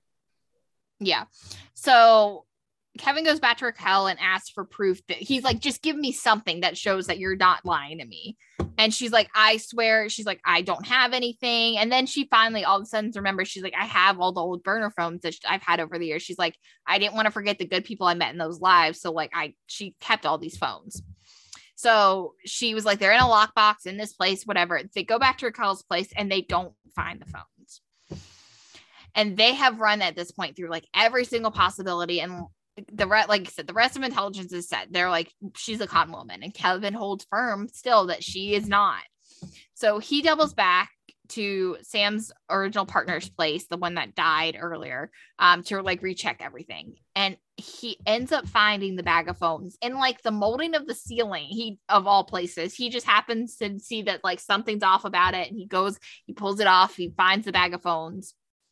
It's just Kevin things. Hell yeah, Kevin. Hell yes. So basically, he goes back to Sam and um basically says that Sam's a liar, but Sam is still holding firm. He's like, I don't know what you're talking about. So it's pretty clear. I mean, like they, I guess, have enough based off that to convict because they have obviously all of her text messages from all of her previous lives, which is enough. And of course, they're all threatening text messages from Sam to Raquel, Denise, who you know, whichever name you want to call her. Um, so it's enough to put Sam away for a while. But then, so then we get the scene, and Kevin walks Raquel out of the district. ASA says it's solid and he should be away for a long time. You know where you want him to take you? What you gonna do? Uh,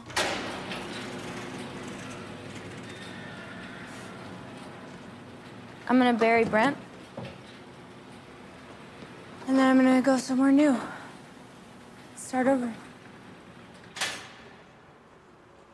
Sam's gone. But I lied to everyone. All my friends, Brent's family. Just tell them why you lied. It's not gonna change anything. Hmm. It's the lie people see. It's unforgivable. You believe that? You don't?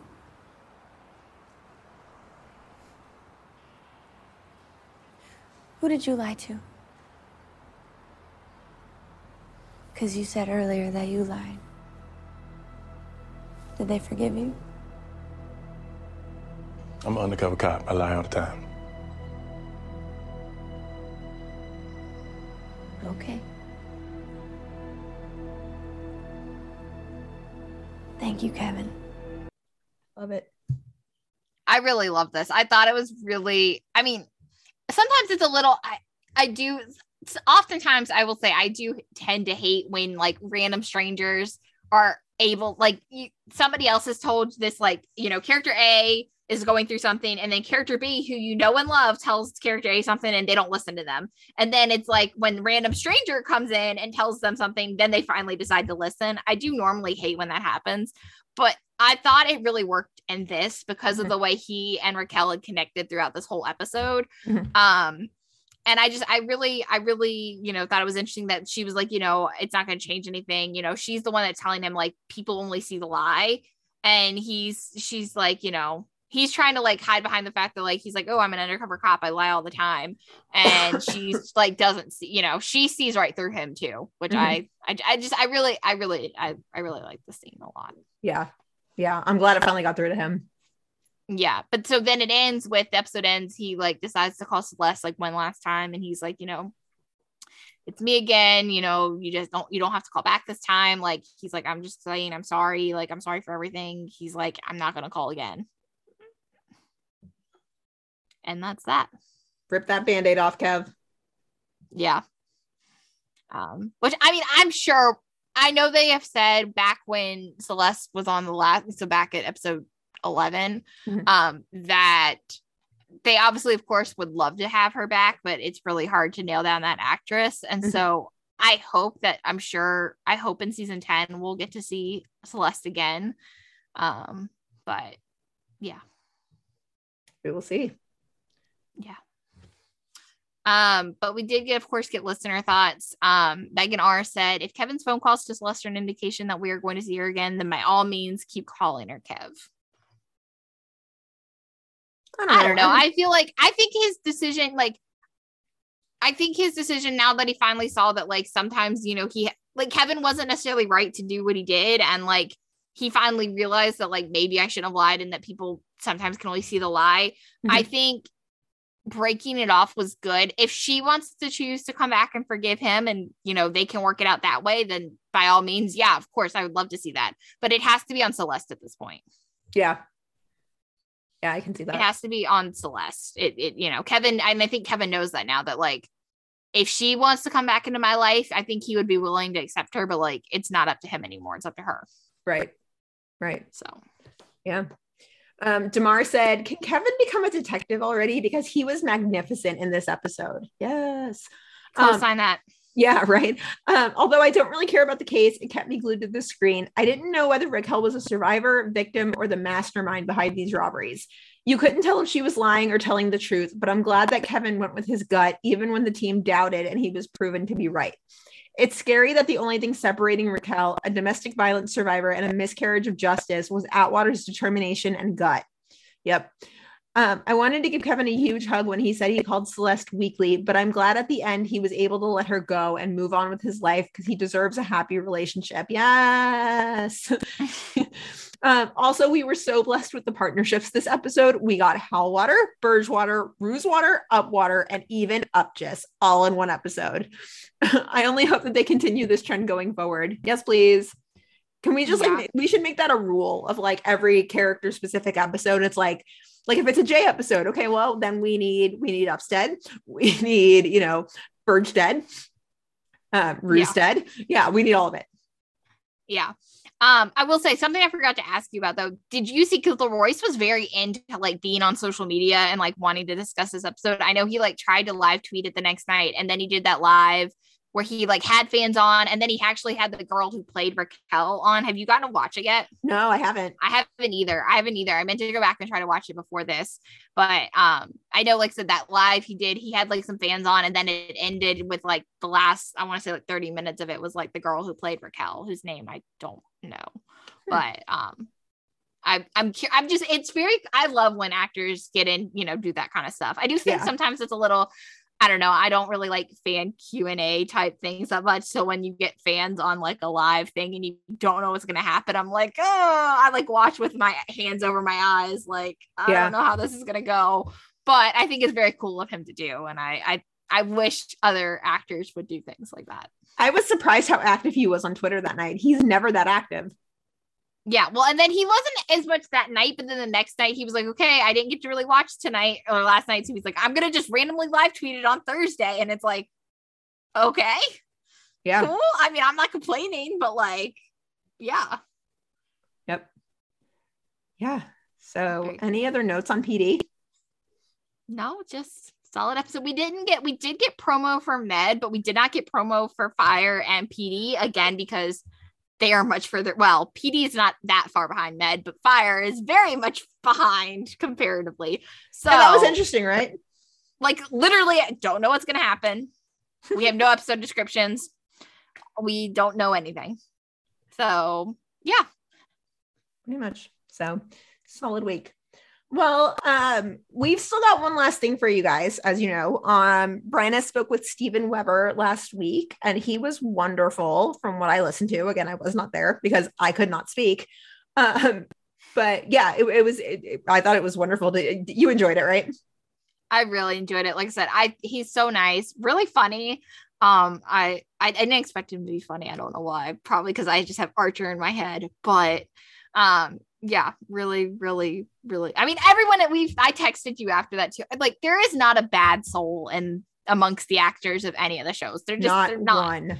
Casting nails it and nails like just the best people. We have never, in almost five years of doing this podcast, we have never once had a bad experience with anybody. in the cast. They're no, all and wonderful. that's not us just saying that because we want to keep having people on the show. Like it is like I truly mean like even the people you think will suck because their characters may suck like are just the nicest people.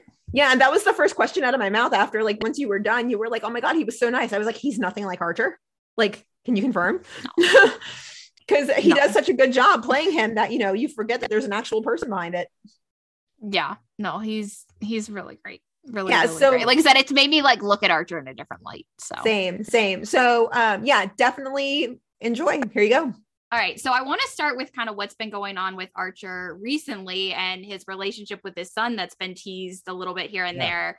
Um, I know we got like hints here and there, including last week when we saw him take the picture out of the wallet. I'm curious, like, what can you tease heading into these last few episodes of the season regarding that? Like, are we going to learn the real reason they haven't spoken in 15 years? I suspect that we will learn why. I suspect that the answer to that will also be a key to why, for instance, he's not that welcoming for um, uh, Dr. Asher, uh, you know, played by Jessy Schram, who has a particularly difficult past, and it's something that might resonate with Archer and his son. Um, as the show goes, they don't really tell me that much in advance. You know, Yeah. I I found out I had um, a son when I read the script. Like, oh, I have a son. uh, I'll start at making adjustments to support that. So I, I, think I think they will um, start telling more of his background, and we will learn a lot, and we'll see anyway. Yeah, that kind of leads me in the next question. what you were talking about. Like, ever since Dr. Asher's arrived at Med, it seems like she and Archer have kind of been at each other's throats. And so I was curious, like, in your opinion, why does he hate her so much? But it sounds like it has something to do with his son, maybe a little bit. Yeah, I don't know if he hates people as much as he hates himself. I mean, this is a guy that has uh, some particular characteristics having to do with self-loathing. I think he, you know, he his history includes post-traumatic stress disorder. He saw action in the in, in the Navy in the war, and you know that that messes you up, and uh, and it comes out as being prickly and and and often hateful and often kind of weird. I mean, his early behavior was pretty aberrant. Um, but the- they, but the show's strayed away or stayed away from that. I would say it's that's a little melodramatic and it's more realistic. He's, yeah, he's perceived as being a jerk, but I think we're going to find out why. He's not. Nobody's just a jerk. There's usually some backstory. You know, Scrooge started out as kind of a nice guy who was abandoned at school when he was young, and uh, you know, Yeah. why he became the awful guy he was.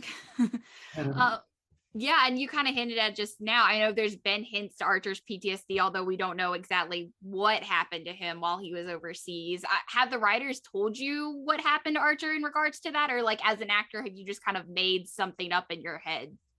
I the latter. I've had to make things up um, more or less. I mean, I know that when we first discussed the character, when I was first uh, offered the role, uh, there was clearly a, a connection to my life, which was personal. My father had been a Korean War veteran. He suffered from PTSD, and and so there were several characteristics of Archer that were reminiscent of my dad. One is which he was quick to anger. One is which he could be prickly. Uh, not all the time, but enough times to, for it to be noticeable. And um, but they never went into any uh, detail as to what actions uh, led up to that kind of behavior. But I can do the math. I mean, it's uh, uh, he probably saw some things that eventually wore wore away at him, wore uh, wore him down, um, and that goes a long way to explain why there are many doctors in the field, in, in the professional uh, medical field, who are probably closer to Dean Archer in terms of personality than the square-jawed, beautiful heroines and heroes of Chicago Med. I'm not saying that they aren't heroes Yeah. or they don't have altruist um, uh, tendencies, but the day-to-day reality is something that uh, doesn't make you walk around and swagger. It makes you drink. It makes you scream. It makes you want to punch a wall. Mm-hmm. And and the the you know the medical people that I've the professionals that who've watched the show and have commented tell me that my character is in, in many ways, not all the ways, but in many ways is closer to the reality of what it's like to work in a kind of a, a big city medical um, in a big city hospital. Yeah. Um, you just mentioned that when they offered you the role of Archer, that you kind of saw something that, or familial at least, like that was that you were able to relate to, and that's why you know this character was intriguing to you. But I'm curious, like you, Steven, as a person, like in what ways do you think you're similar to Archer? Well, I mean, we're both amazingly nimble when it comes to removing uh, interior, you know, inner organs.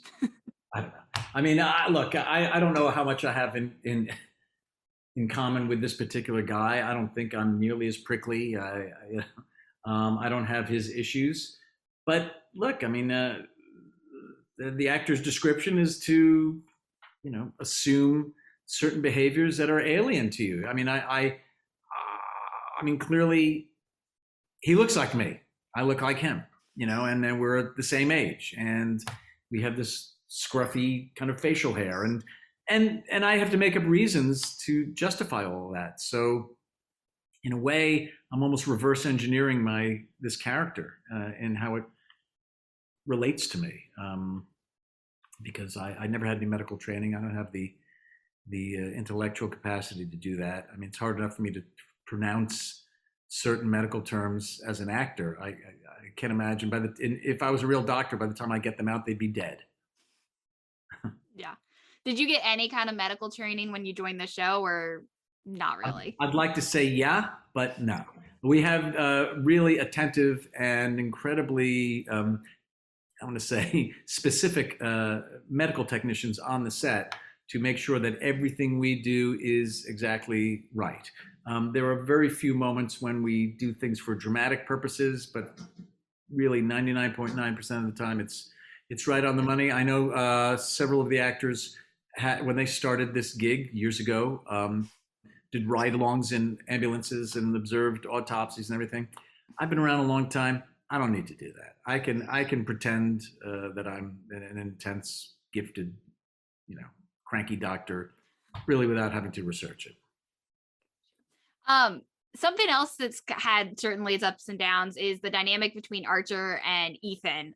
Um, especially since you joined the show last year, but like we saw in this week's episode, it seems to be in a pretty good place right now. Like, what can you tease about that dynamic in these last few episodes of the season, and like, what's it like working with Brian?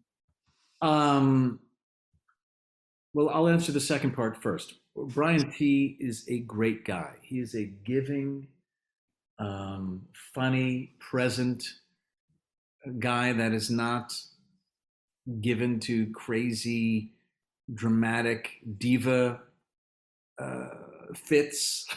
He's a pragmatic, wonderful, funny, wonderful actor. Um, so that's what that's like.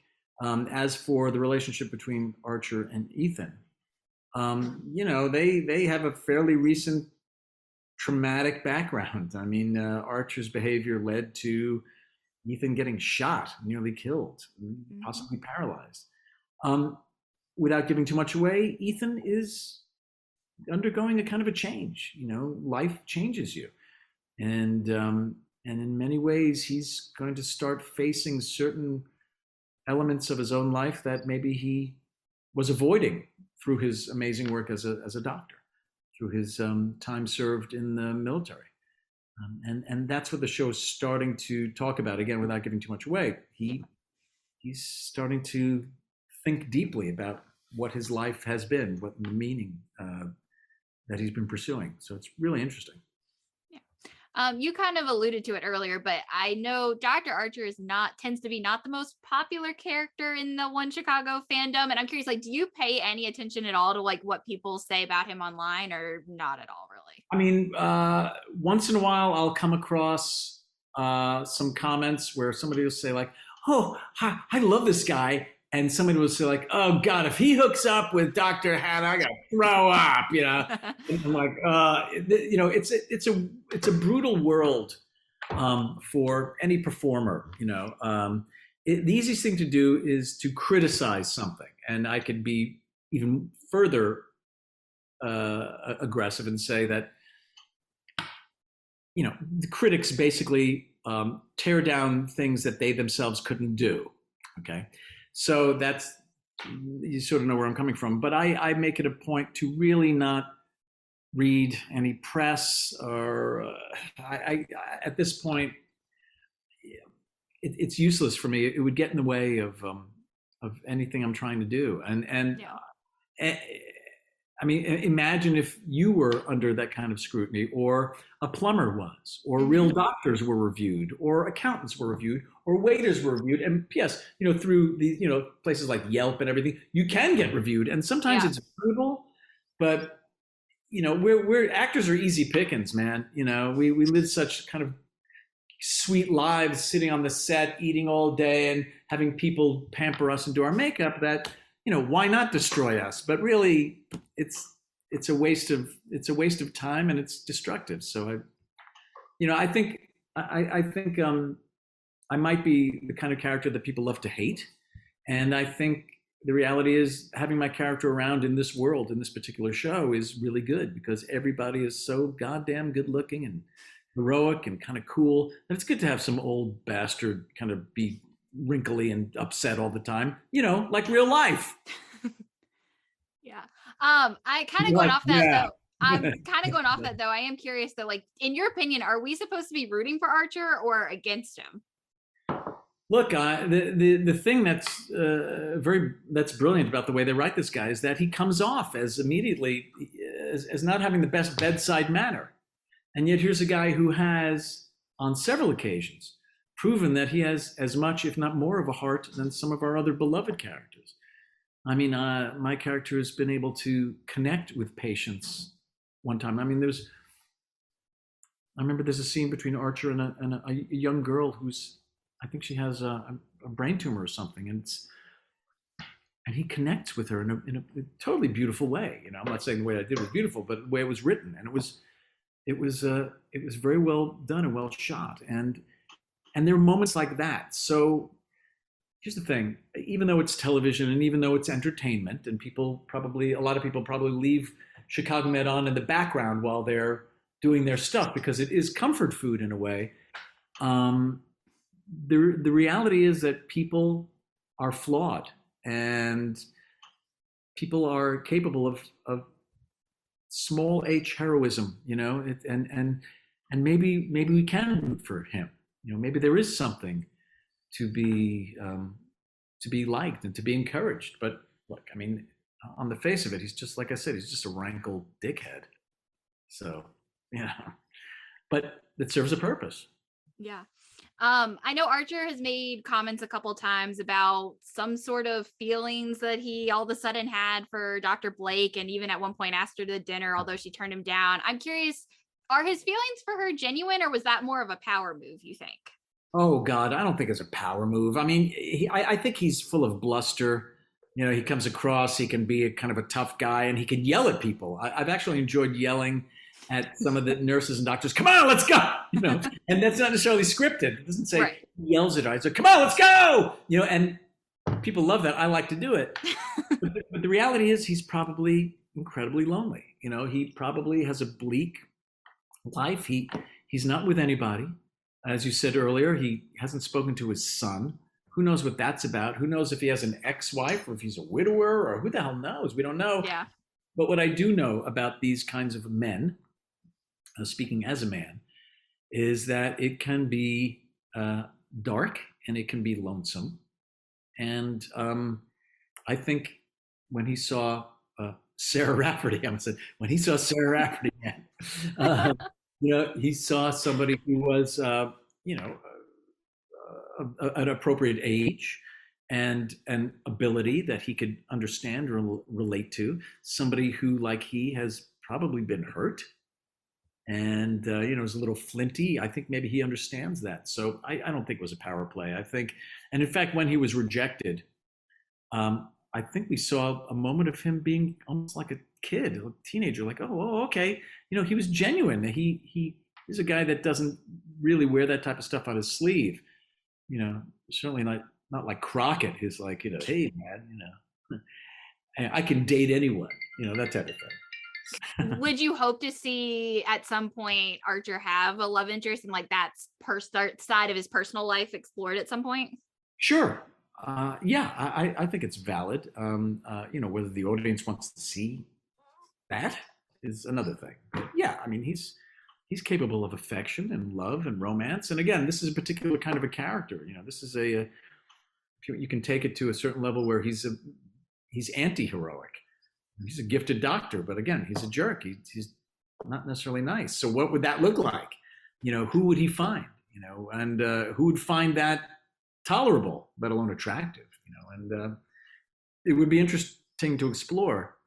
But Chicago Med has got a lot of characters. It's a big world, and every week they try to address as much as possible.